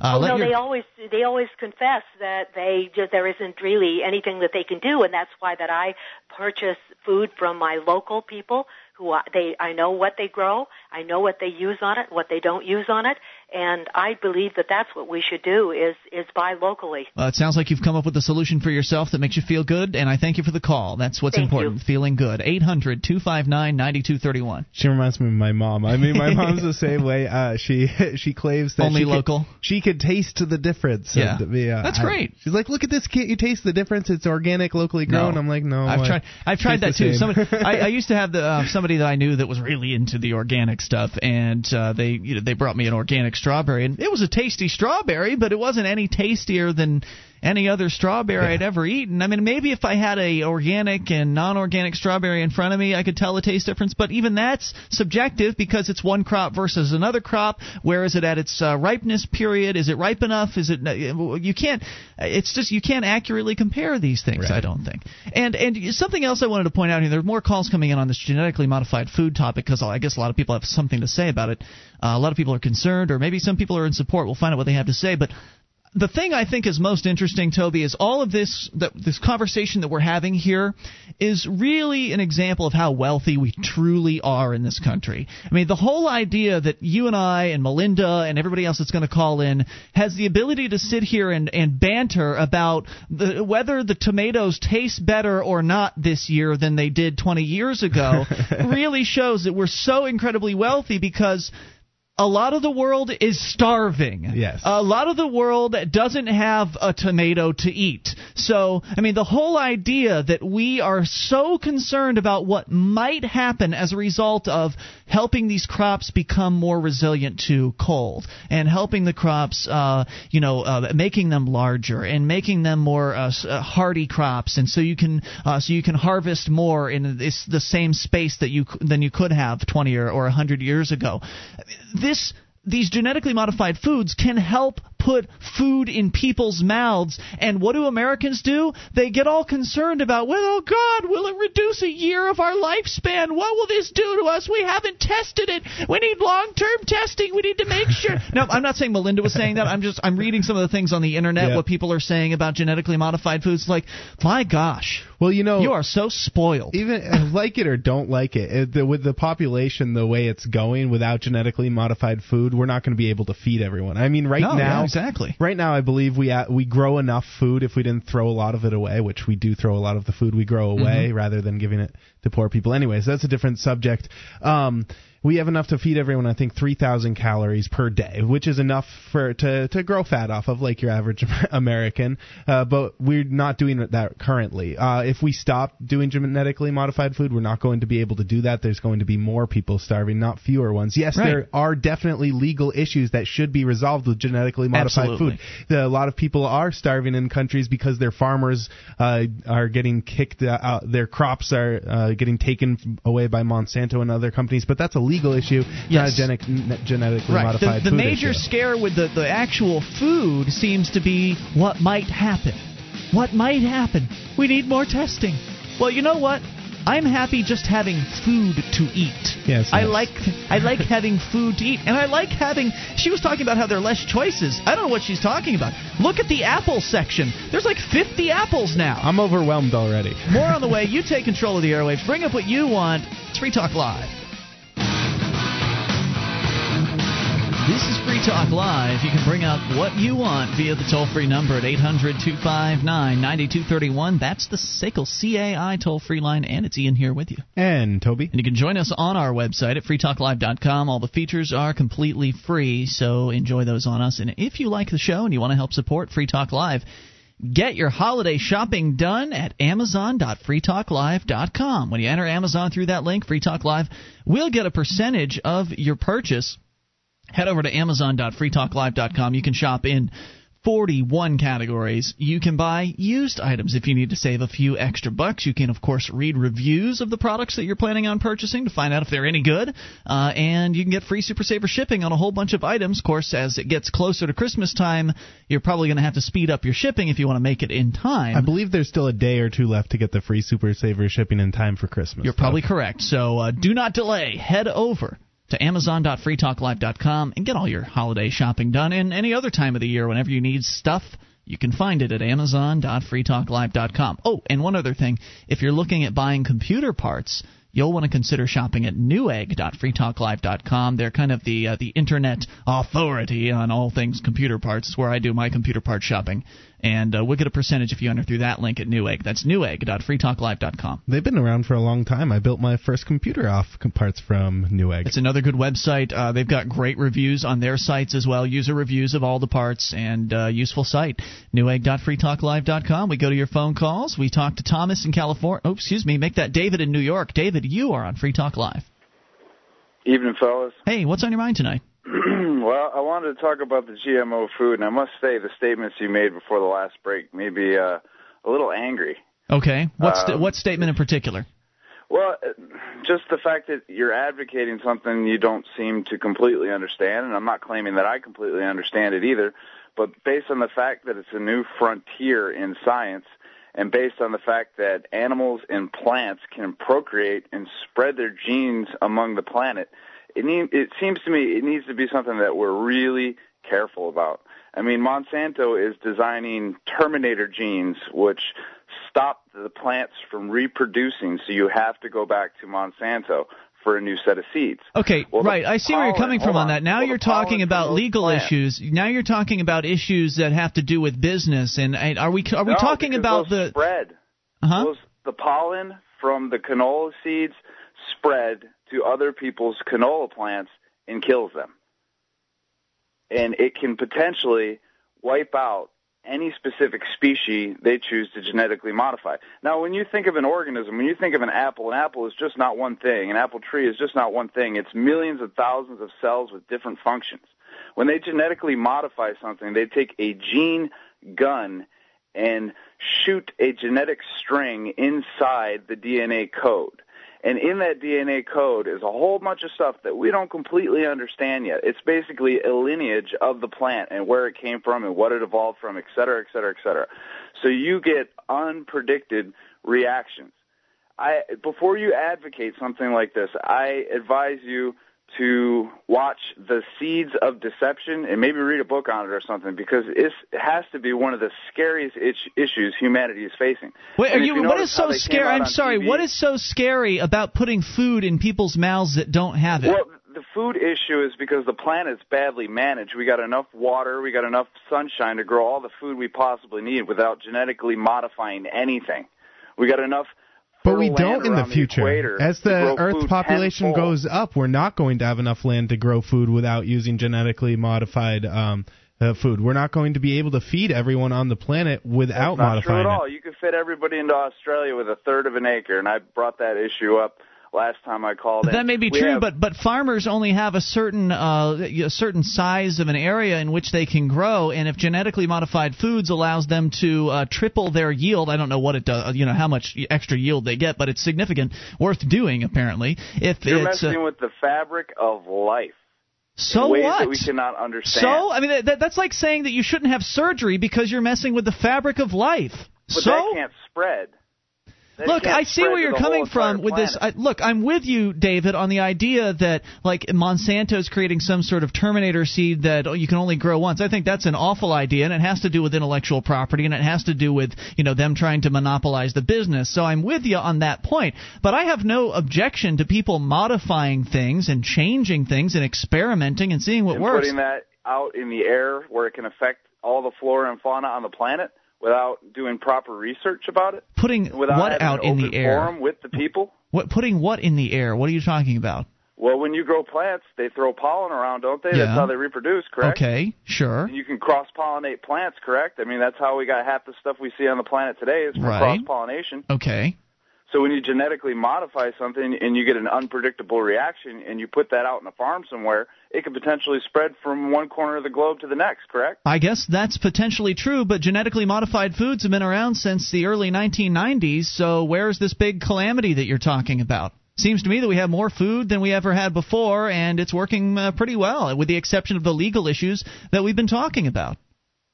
If you watch the Seeds of Deception, Oh, you I'm sure see that'll what's yes. going on. I'm They sure it's a very farmers. I'm sure They it's a very balanced presentation. Thank you for the call, David. 800-259-9231. Reminds me of my freshman year in college, where my I had my environmental studies teacher was all the same exact Same stuff? same stuff. And Did he force you to watch The Seeds of Deception? Uh, we watched something like that. I don't know which one it was, but it got to the point where I, people were just shutting them him out because he was just so ridiculous about it, telling doom and gloom within the next five years, and that was five years ago, actually six years ago, and um, we haven't all died yet. They said that if we continued down this line of genetically modified food, there would be no way for any of us for us to grow any crops whatsoever in the next five It's going to scorch years the earth. and we're still able to grow crops. I mean, yes, Right. potentially with the Terminator seeds, uh, you can potentially do uh, have uh, drastic effects in theory, but it doesn't happen. It seems. Yeah, well, I mean, there's still regular seeds out there that you can grow. It's not like every seed in the world is the Terminator seed. I guess he's suggesting that that will somehow uh, mix with the existing plants to where it will create new Terminator plants where they didn't exist before. Which, But it hasn't done that yet. That's the that's the theory that my environmental studies teacher was trying to push on us that that's going to happen and it'll ruin everything for everyone, but it isn't. 1 800 259 9231. Want to hear from you with your thoughts on this genetically modified foods. Is it a nightmare waiting to happen, or is it something that's great because it'll put food in starving people's mouths? I'll take the latter. Let's talk to Brian in New Hampshire. Brian, you're on Free Talk Live on the Amp line. Hey guys, I'm uh, not listening to the show. I'm still without power or internet, but uh, uh, Dr. Osborne called me and said you were talking about bees or something. Yeah, one of the callers earlier uh, in this whole genetically modified food conversation dropped a suggestion that there seems to be some problem with the bees. And I remember this was an issue like a year ago where some some people were saying that the bees were disappearing, uh, and that's what she was alleging that the bees are going away, and it has something to do with genetically modified foods. What what do you have to say?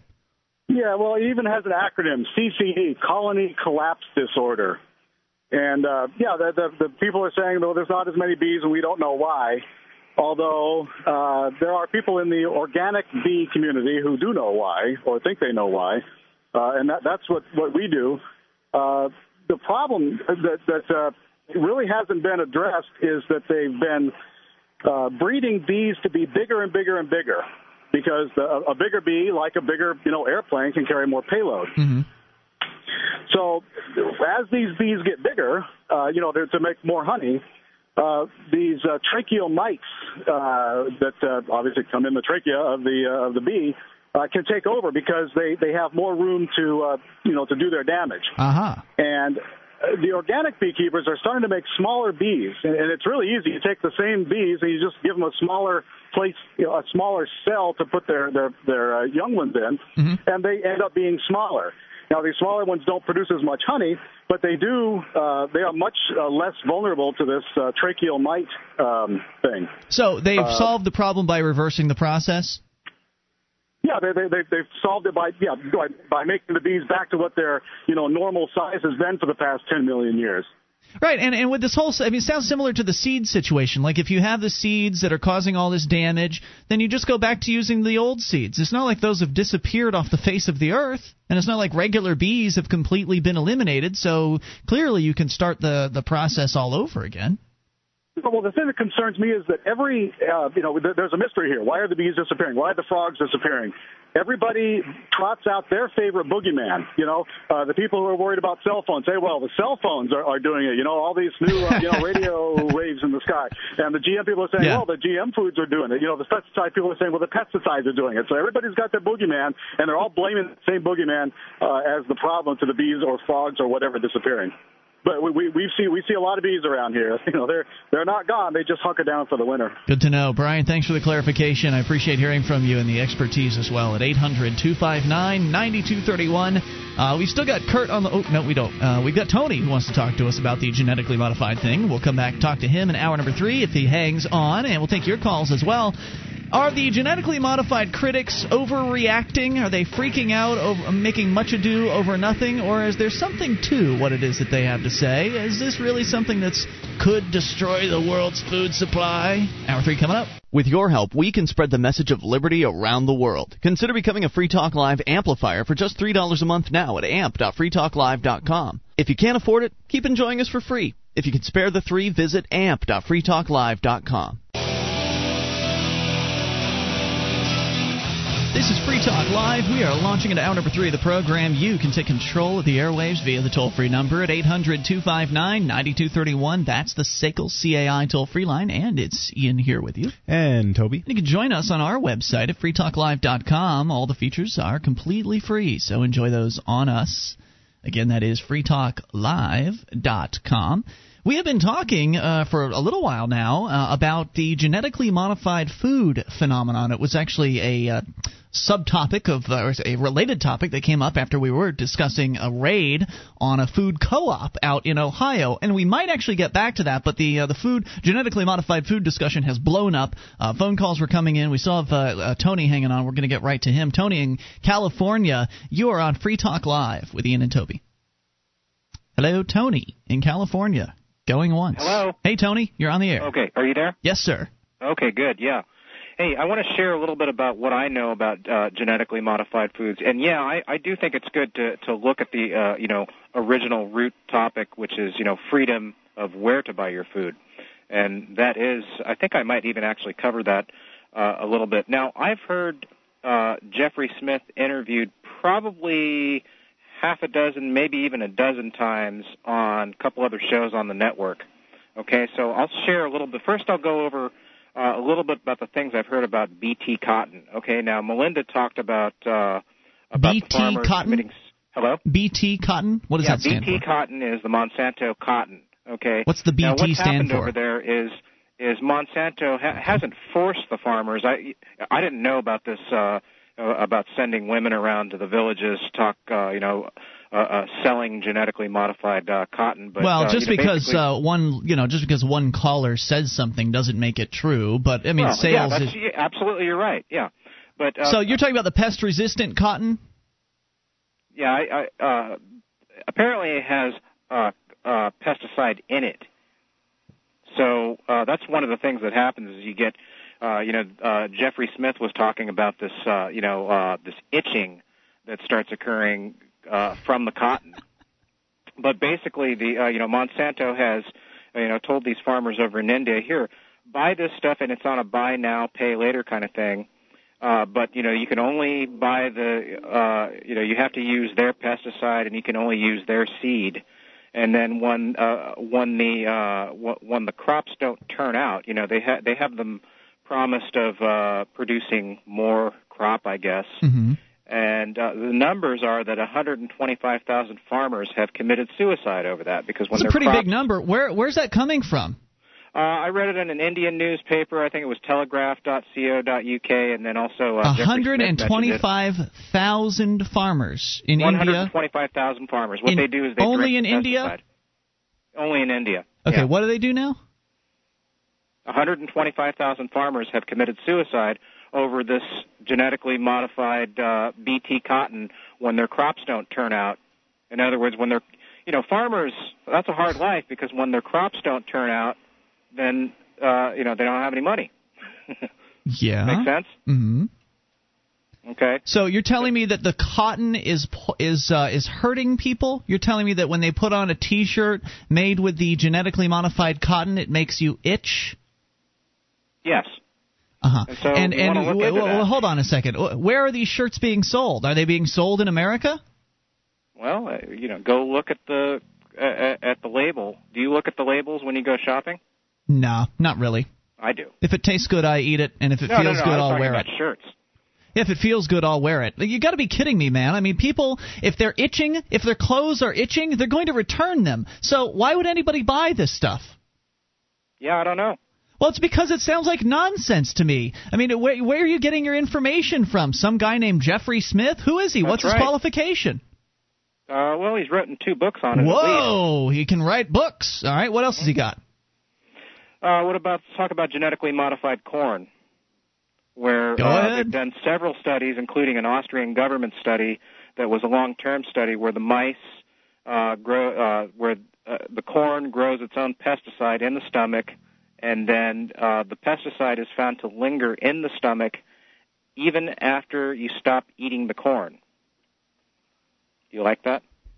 I'm sorry, I, I, ha- I have to admit I was not paying attention to you. I was looking up the uh, the farmer's suicide story. What was that? Go ahead one more time. Okay, so you found that. Okay. Yeah. So now the uh, uh, the GM corn has something to do with uh, it. It also grows its own pesticide, and then remains in your uh, intestinal tract. Of course, this is one of the myths that the uh, you know the Monsanto people they put out. They say, well, these pesticides will die in your intestinal tract, and well, actually, uh, uh, you know, blind test studies have found that they that the pesticides don't die and they actually remain in your intestinal tract long after you stop eating the genetically modified corn. Also, uh, mice have been found to become sterile even when they're around the husks of the genetically modified corn. So, uh, so are you saying that people are are dying because of the pesticides, or just that they stay in your intestinal tract? well, I mean, these are the studies that they're doing on mice, Ian. So yeah. you know, Yeah. I, you know, I, I can't really tell you. Now, there's Well, one now there is thing, the fact okay? that people are living longer than ever, right? I mean, there you can point the, that who's out, living right? Longer than ever. What's that? Who's living longer than People are living longer than ever today than they did in the past. Uh, I haven't looked up. The, I, I don't know where you're getting that data from. You don't believe that's the, you don't believe that's well, I true? don't know. I, I, People I've used to die in their I, I've heard 30s. actually that they're living less, but I don't. I haven't looked into it. I'll look into it and get back. People to you. People used to die in their 30s. 30 used to be old. 35 used to be old age. Now we can make it to 80, 90, 100, over 100 years old. It seems to me that if anything, the health of mankind is on an upswing, not on some sort of uh, terrible, uh, cal- calamitous uh, downswing as a result of eating bad corn. I mean, I, I, I can understand where you're coming from, all these scary stories and everything, but look, man, I'd rather have food than no food at all. And there are people out there in the world that are starving to death. Do you think that they should starve, or should they have food that might leave a little pesticide Well, we were belly? going over that today because uh, because I'm a member of a networking group, and there's a guy that I found out is homeless, and so a woman brought in some food, and you know we were going over the labels and stuff, you know. But uh, yeah, I well that that that is a good question. Do you want me to go over the uh, South Africa conference on genetically modified food? It sounds gripping. What what okay. what, well, do you I have don't to say? the exact source, but I heard Jeffrey Smith talking about it, and Oh, uh, there was uh, uh, Monsanto was down there, uh, you know, uh, uh, pr- promoting their genetically modified foods, and then uh, the camera went off, but apparently the mic was still on. And the representative from uh, Monsanto, I could be wrong. I don't know if it was Monsanto, but I believe it was, said, "You just wait. We're going to contaminate uh, this whole country so nobody else will be able to grow anything but genetically modified foods. And you can look up uh, stories where uh, where uh, companies where Monsanto goes around and finds these crop. You know what they do is they they go onto people's property and they take the soil samples and they find out uh, that it's you know their patented corn, so they sue Yeah, I I, There- uh, there- I was think looking that up there that information. issues mixed in here, Ian. I think you ought to look into this stuff. I Well. I, I already said that I agree with the legal portions of this. The idea Yeah. that somebody could patent uh, DNA, I find outrageous. I find patents in general to be a bad idea. So I'm with Well, you on that part. But the whole idea that you know there's something uh, you know that we need to be real. ca- I, I'm sure they're they're testing these foods and they're testing the cotton, and it seems like this is really a lot of conspiracy theory okay, stuff. well now look at to it me, this way, though. it really okay? does. Now don't don't don't you think that uh, that uh, that I should have the liberty to eat the kind of foods that I want? You do. You can go and eat whatever foods you want so to. now, if you were to find out that uh, that that these uh, you know claims about uh, Monsanto corn and and cotton and and everything else spreading around the world, so that I wouldn't have the freedom, don't you think that would shine a little bit of a different light?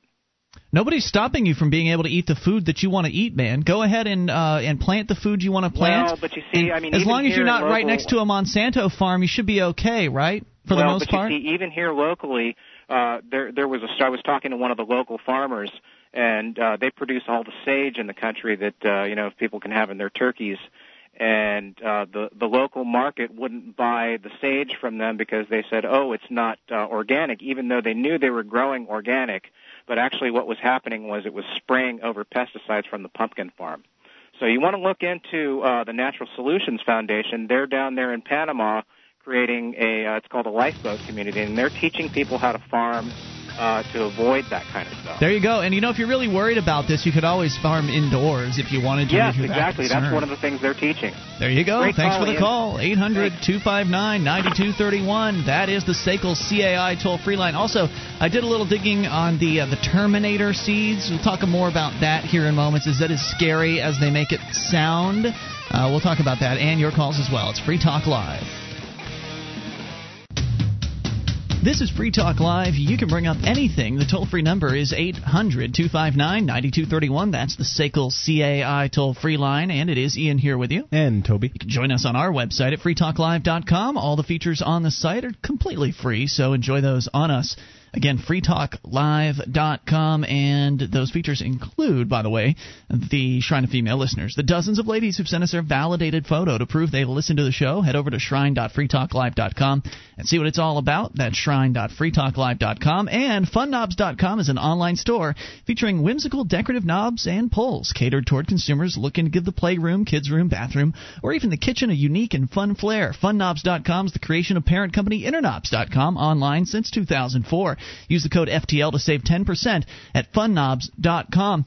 Before we continue with the phone calls here, I'd like to address just a couple of the things that have come up. Obviously, it's Free Talk Live. Anybody can call about anything, which means you can call and make whatever claims you want to. And since Toby and I are just talk show hosts, we're certainly not experts at much of anything. Uh, we really don't know if what you're saying is true. So we do our best to. Uh, I mean, in, a, in a case like this controversial issue that we're discussing tonight of genetically modified foods, we're using our pal the internet to help us uh, possibly respond to some of the things that have been claimed and things that have been said. Uh, well, the last caller, Tony in California, had a lot to say about the genetically modified foods and cotton and things like that. And he mentioned this Jeffrey Smith character. And I got an email from somebody named Frank who says, uh, who mentions three books also by Jeffrey Smith. He says, read these, then comment on it when you're more knowledgeable. You guys are pathetic. So people get passionate about this. I They mean, do. it's it's a, a hot button issue for some people, and emotions start to get going. And uh, it, it's tough to counter some of the claims because I mean, how are we supposed to know what's real and what's not real? I mean, a lot of these uh, people who are calling in are getting their information from the internet too, and there's sure information that goes all different ways on the internet, and you don't really know what's reliable and what's not all the time. So let's give a little bit of counter information here to what Tony said a few moments ago. One of the things he one of the things he claims was that the uh, the genetically modified cotton has pesticide in it, and therefore it causes itching, which is the most ludicrous claim I've ever heard. Because why would somebody want to purchase a T-shirt that made you itch? I mean, wool is bad enough. It, cotton is not supposed to itch. Cotton is supposed to be smooth and soft and I've, cool. And the, I found the t- my recent T-shirt purchases they're getting softer, not yeah. not itchier. and I wouldn't be buying them if no. they were itchier. I'd so, go with the softer kind. that one seemed pretty absurd right on its face. But then he made the claim that, uh, according to this, you know, Jeffrey Smith or whoever, that Indian farmers, actually according to Jeffrey Smith, and he cited uh, a UK, uh, a, a relatively uh, reliable uh, UK news source. Mainstream and, newspaper. Yeah, it was a mainstream source. And so I went, and he said that uh, Indian farmers were killing themselves. Like over 125,000 farmers have killed themselves, allegedly because their GM crops failed. They were sold this, you know, they, some salesman came by and said, "Oh, you need to buy these seeds. They're going to help you. They're going to be better seeds." And then they plant the seeds, and the crops fail, and they're out of money, so they killed themselves. It's an alarming number of people. Well, you gave me some details on that, Toby. Did you say it was over 10 years? Yeah, it's a, it's between 1997 and 2007. So it's a large large span of time we're talking about here, and and there are a lot of people in India. Yeah, there's uh, over a billion people in India, and so yeah, it's higher suicide rates. I think uh, some of the sources I were, was getting as the suicide rates are uh, roughly two to four times higher of that of people in the United States of the here. U.S. But then again, their living situation in India is probably different. more than two times worse than what we have here in America. And on top of all that, uh, I mean, even those numbers right there don't make it seem as bad. But still, 125,000 people killing themselves. You have to say, well, maybe there's something to it.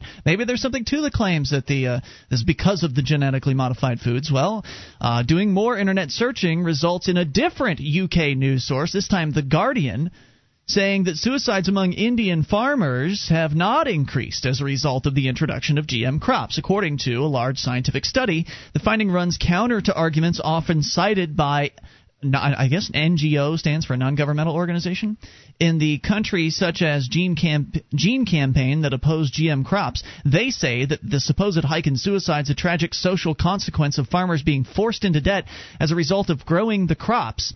Now, I don't know if that's uh, that's even the right terminology. I mean, if what they're saying is true, and that is that the farmers are being sold this new product some salesmen, if I mean, he claimed it was their wives that they were recruiting their wives to sell to the, the farmers, but whatever. Uh, let's say some persuasive salesman comes by and says, "Toby, we're going to double your yield here. Just buy our seeds, and you're going to double your yield of cotton." These are the best seeds on the marketplace. They might be a little more expensive, but it's going to double your yield. And you go and you plant those seeds and it doesn't work out.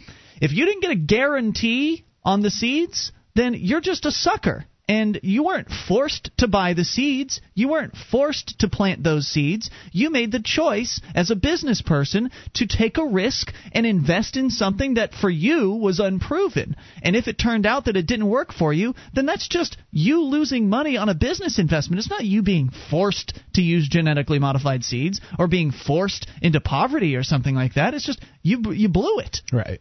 Absolutely. I mean, I mean, buyer beware. And yeah, I, I mean, I've got a feel for these people too because I'm sure that there is.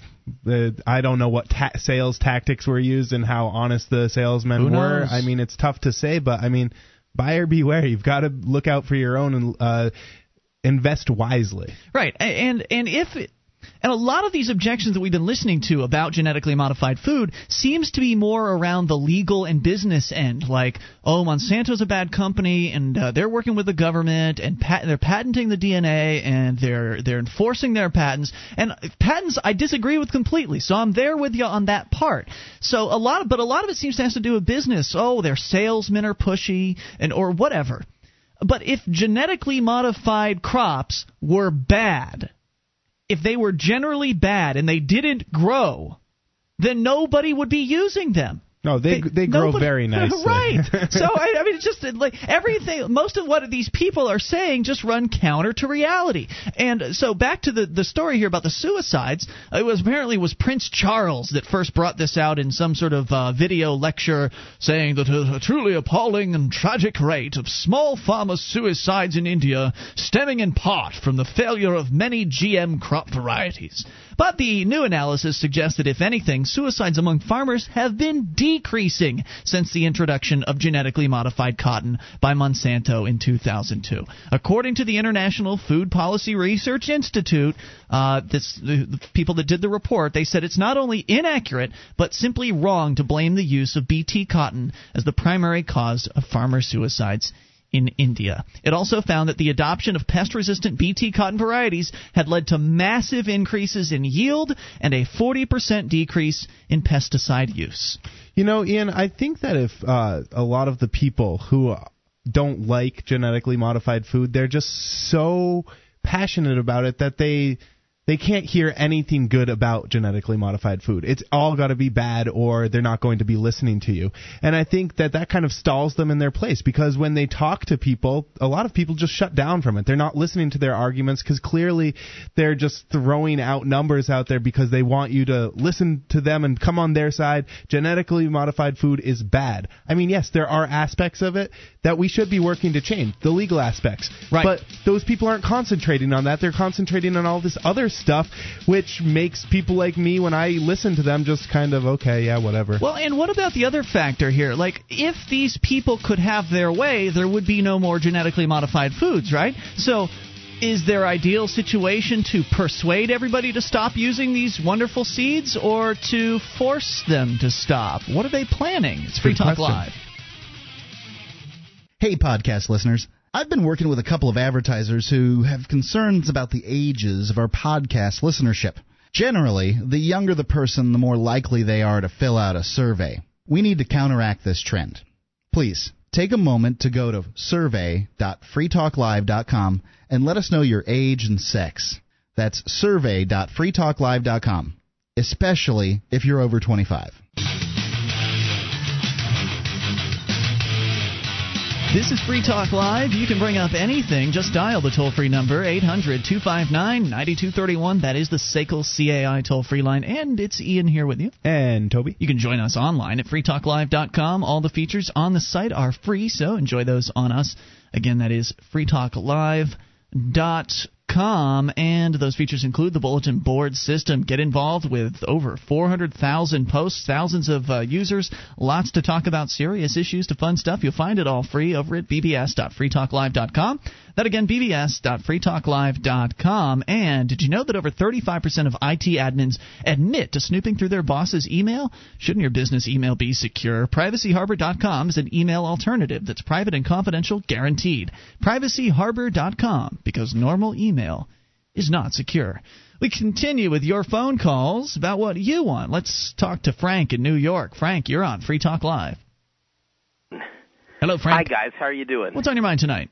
Good. I just thought to talk about the organic food. I want to let you know I didn't send you any email, so that you know. oh, that yeah, I didn't me. say it was you, Frank. It was just a Frank that sent yeah, an email. listen. What I wanted to say is this: that probably what happened with many of the farmers in India is that they had to go into debt to buy their seeds, and when they when the crops didn't turn out as promised, Mm-hmm.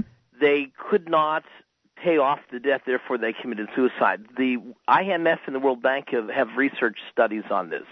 And it's really tragic in India. What's happening is big multinational corporations are going in and setting up big agra uh, combines and farms, kind of like what we have in the United States, whereby the family farmer is just sort of something from the mythic past. Really, it's all corporate. But I wanted to say this: that you know, Prince Charles at Highgrove, his little estate where he uh, has his organic farm and you know grows his own veggies and things and raises his own free range livestock. Uh, you know, he, he he's really into organic food, as is David Rockefeller, who has on the Pocantico Estates estate in New York the Stone Barn Farms and the gourmet restaurant that you know, individuals can make reservations Now, three months in that's advance. and interesting, go up Frank, And spend seventy, eighty dollars a plate to have organic food that's all grown on the farm. You know, that's very interesting that you bring that up because a lot of the people that are talking about how scary genetically modified food uh, is supposed to be are kind of the conspiracy fringers, the, uh, the you know, the fringe conspiracy theorists. well, the really and, rich and hang on, Frank, I'm trying to make a point here. genetically modified Frank, food. They're eating Frank, organic. Trying to make a point here. Uh, I'll let you go on in a moment. But the, the conspiracy fringers tend to also believe that the world's elite are trying to kill 80% of the world's population. But if what you say is true, and David Rockefeller, one of the most well, you know, the wealthiest families in the world, is actually in favor of organic food, doesn't that run counter to what the uh, the fringers believe? I mean, if they're trying to to exterminate 80% of the world's population, and genetically modified food is indeed an important factor, but at the same time they're huge proponents of organic food, doesn't that kind of cross paths? It's all a it part really of the does. conspiracy. It, it just shows that those in power and money and the people, the movers and shakers, are going to eat organic food while the masses are going to be forced to eat the cheaper genetically modified food. And the reason why everyone's concerned about the genetically modified food is the fact that there really haven't been lots of tests done objectively. Uh, one thing that happens too in India, a lot of people don't understand with the Terminator seed. Once you buy the seed and you grow it, there are no seeds from the crop that you can plant next year. You have to buy more seeds from Monsanto. So if you were to plant the little seeds, nothing's going to happen. So, you know, a lot of people in India may not understand that when they buy the Terminator seeds from Monsanto, that that's only for the one year. And they have to buy the, the seeds again. According to next uh, year. yeah, Frank, according to Wikipedia, and this is I'm glad you brought up the Terminator seeds again because I wanted Yeah. to get to that. Uh, now again, it's Wikipedia, which eh, well we don't know how accurate it is, but it's the best I've got for right now. Well, we know the CIA edits it. Well, anybody can edit. anybody can edit Wikipedia. Uh, so, uh, according to Wikipedia, it says here that they're not even commercially available, man. So nobody's buying Terminator seats. No, you they're, can't they're buy still them. available, but they may have a different name now because everyone's aware of you know the Terminator seeds. What I find interesting, even Prince Charles. Why would you want to buy them? It's that. so it would take so much more effort to go out and replant the seeds every single year. It would seem like if there was another company out there offering genetically modified foods, I can't imagine Monsanto's the only company doing it. Well, Uh, because they have the patents on those seeds, so you can't go out and do a do a specific kind of corn when they own the patent to it. Oh, well, They, you could they do a different kind of corn. That, or they will sell the seeds to other manufacturers or, or other other firms that, that deal in seeds. So, but Frank, what's I- interesting, Yes, it's go a ahead. monopoly with Monsanto. You say it's a monopoly? They, there's Correct. no, there are no other companies doing genetically modified crops. No, no, no. But but their specific brand of Terminator seeds, they Right. Why would anybody want a Terminator seed their to begin property. with? Why, why as a farmer would you want to buy a Terminator seed to begin with? It doesn't make sense to me. Well, it, it, in a way, it might be because the, the, you can it, when you make the genetic seed, you may say that well, we don't want to have 80% of our crops eaten by boll weevils or something, so we have in that some natural, uh, let's say, pesticide from a plant that's actually put in there so that you won't have the little critters eating the seed. Right. So it's going to cost you less to let these things grow. And let's say you're you're dealing with something like tomatoes. Well, you don't want to have tomatoes that are very tasty with a thin skin because eh, when you harvest them, half of them are going to be destroyed in the harvest with the machine because the tomatoes, uh, you know, so if you have a thicker skin, hmm it's going to make them more economical. I see it- It I- means you'll get like 90% of your crop. I understand harvested. where you're coming. I understand from a business perspective. Yeah, that's it. That's why, really why it. they do it that way, and I thank you for the call tonight. Uh, look, I understand why Monsanto is trying to do this from a business perspective, Mm-hmm. and if indeed they are the only purveyor of genetically modified seeds on the marketplace, then it kind of makes sense. But I find that hard to believe. There must be competition out there. Yeah, But- there's got to be. Right, from a business perspective, it makes sense. The sales pitch would be you use our seeds and you'll get bigger yields and it'll be more pest resistant, resistant to cold, thicker skin, whatever it is that the sales pitch is, like why you want this crop over the regular crop. That all makes sense. And then Monsanto would want to put the Terminator uh, factor in there, so they have to buy more seeds from Monsanto the next year to keep their business going, as a, instead of being able to just buy one crop of seeds and then never have to buy them again. So I understand the reasoning for it, and it only works in a monopoly situation. Expression. If Monsanto's the only company selling genetically modified seeds, then they could get away with using the Terminator gene. Now, Frank is saying he believes that it's in use. According to Wikipedia, it's not. Uh, according to the story here, they uh, the actual terminology is genetic use restriction technology. It's we call it, we're calling it Terminator technology and it's the name given to proposed methods, proposed methods for restricting the use of genetically modified plants by causing second generation seeds to be sterile. So the t- technology was under development uh, by the U.S. Department of Agriculture and Delta and Pine Land Company in the 1990s and is not yet commercially available. because some stakeholders expressed concerns this technology might lead to dependence for poor smallholder farms, Monsanto, the agricultural products company and world's biggest seed supplier, see, they're the world's biggest seed supplier, but there are others uh, pledged not to commercialize the technology in 1999. However, in 2003, it did renege on its promise by publishing a position paper espousing the use. Then, in 2006, it acquired Delta and Pine Land Company. So I'm not saying that they won't introduce this technology, mm-hmm. Uh, but, but the Wikipedia is saying they have not yet done so. And uh, in addition to that, one of the other concerns that an earlier caller had suggested about the terminator seeds if this, the pollen spreads everywhere it'll get into the other plants and it'll terminate all of the crops. No more crops will be grown. And i said at that time i said well you could still buy regular seeds and plant those. Mm-hmm. and in addition uh, the wikipedia actually uh, article actually addresses this it says here that there's a concern that the, the Terminator plants could cross pollinate with non genetically modified plants, either in the wild or on the fields of, uh, of farmers who don't adopt the technology. And though they're supposed to produce sterile seeds, there's a concern this trait will not be expressed in the first generation of a small percentage of these plants, but expressed in later generations. Doesn't seem to be much of a problem in the wild, as sterile plants would naturally be selected out of a population within one generation of trait expression. Yeah, that makes sense. So unless unless the Terminator uh, pollen takes over 100% of the plant population, there's nothing to worry then about. There's nothing to you worry think people about. were freaking out about mules when they first came out on the market? I, I, it's just amazing. There's just so much misinformation and so much, uh, so many scare tactics, and I still want to know what their proposal is from these anti-genetically modified foods people. Are you proposing to go in and force people to use the older, out-of-date seeds? More on the way. It's Free Talk Live.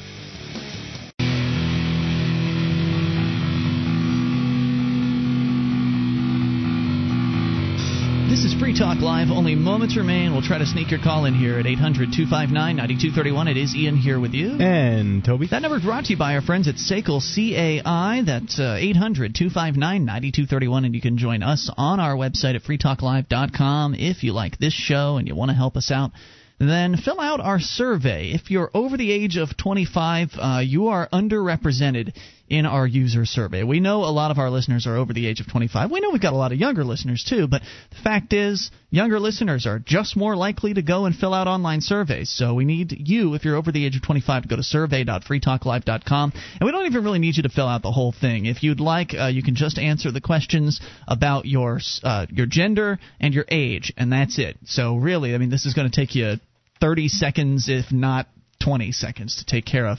Survey.freetalklive.com. It'll help out Mark, uh, who, by the way, is on vacation, be back sometime after Christmas. Until then, we'll uh, be hearing from all of our co hosts, and I think at some point we're going to have uh, Dale. I think Dale's coming in from anarchyinyourhead.com. Excellent. Uh, to co host for the first time this week. So that should be fun.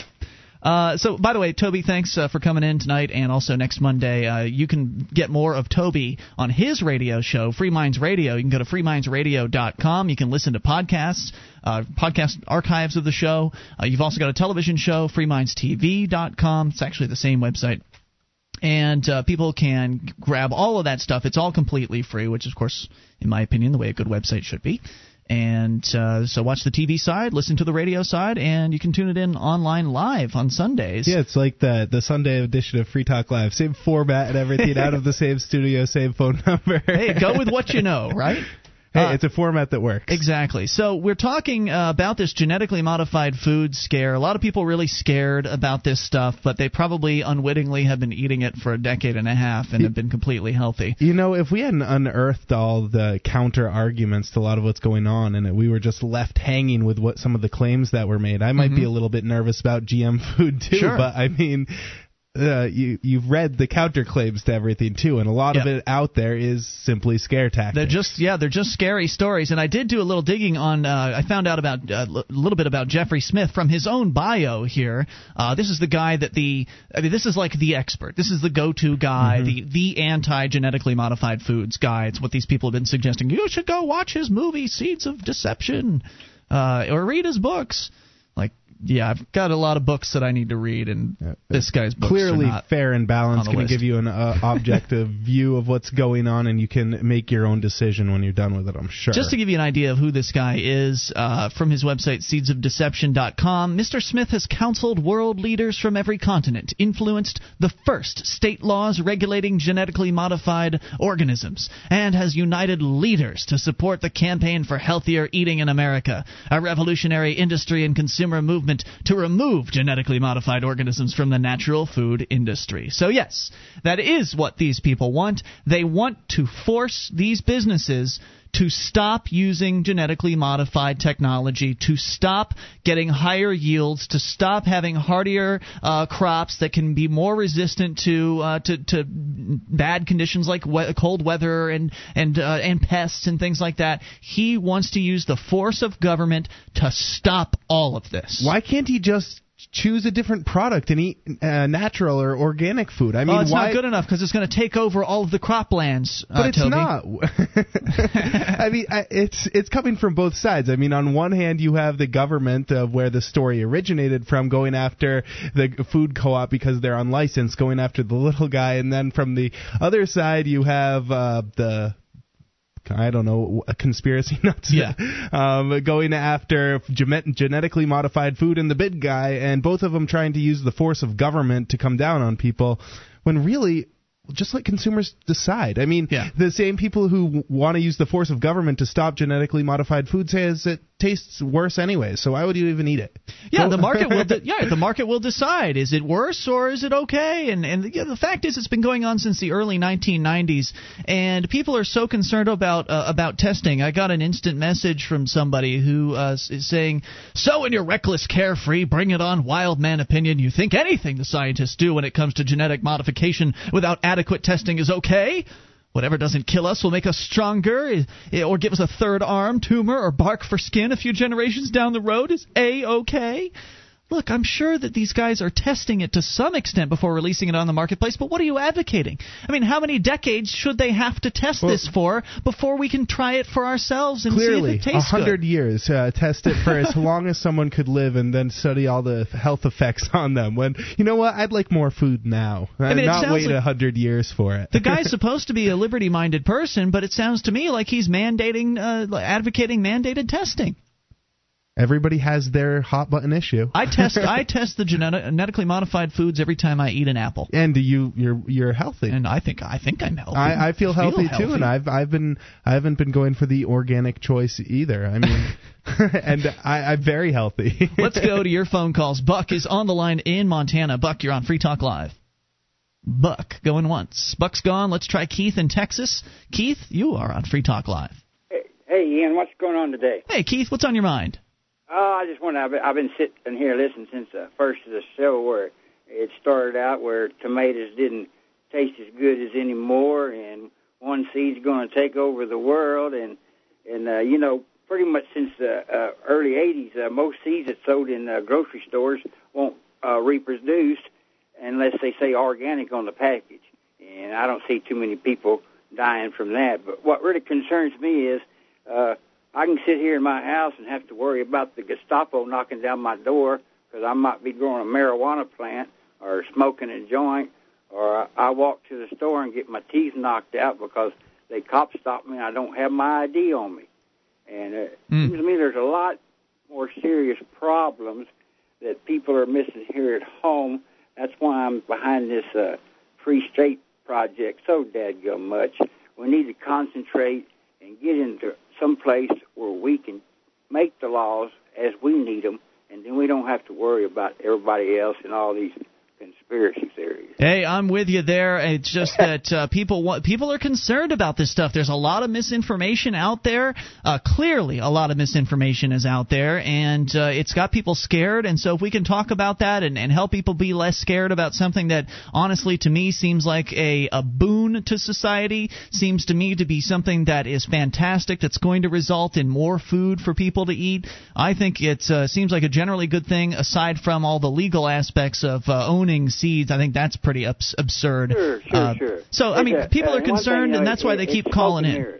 If you keep people distracted on other things, they're not listening to what's really changing and uh, hurting them. There you go, Keith. I thank you for the call, and I agree Yeah, with you. There are definitely more important issues, and I'm glad you called in to uh, to to bring it up.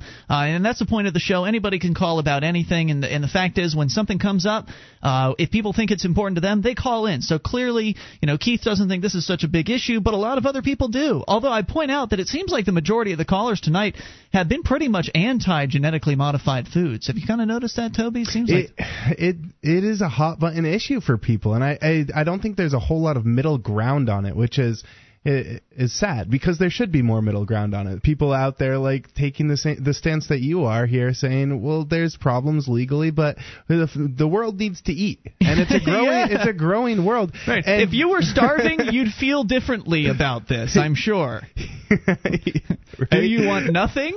Or do you want the genetically modified tomato? Yes. What's your choice? And for a lot of people out there, that's what it's going to come down to: is nothing Right. or the genetically modified tomato. Because as more people are populating the earth, there's less and less farming room and more and more demand for food. I mean, people are going to be living in the uh, farmlands, and so we need technology to create new and better ways to grow food to feed the growing population And of the world. beyond that, the farmers want it because it helps their yield. They get more product, more uh, you know, they get more crops that uh, that they can harvest. That means they can put more food on the table for their family. They can uh, they can have more money in their bank account, and they can serve their customers better all at the same time. And they don't have to expand the farm. They can do it all on the same plot of land that they've had for decades. But now that plot of land produces more. So economically, it's it's a boon. Let's continue with Dylan in Texas. Dylan, you're on Free Talk Live. guys. Um, I was listening to the discussion tonight about GMOs. Uh, hold on one second. I need to adjust my tinfoil hat. um, yeah, you know, guys. I mean, I'm sorry. I just think you need to research this a bit more. I mean, I'm not anti-technology, and I don't think people who are against these are anti-technology.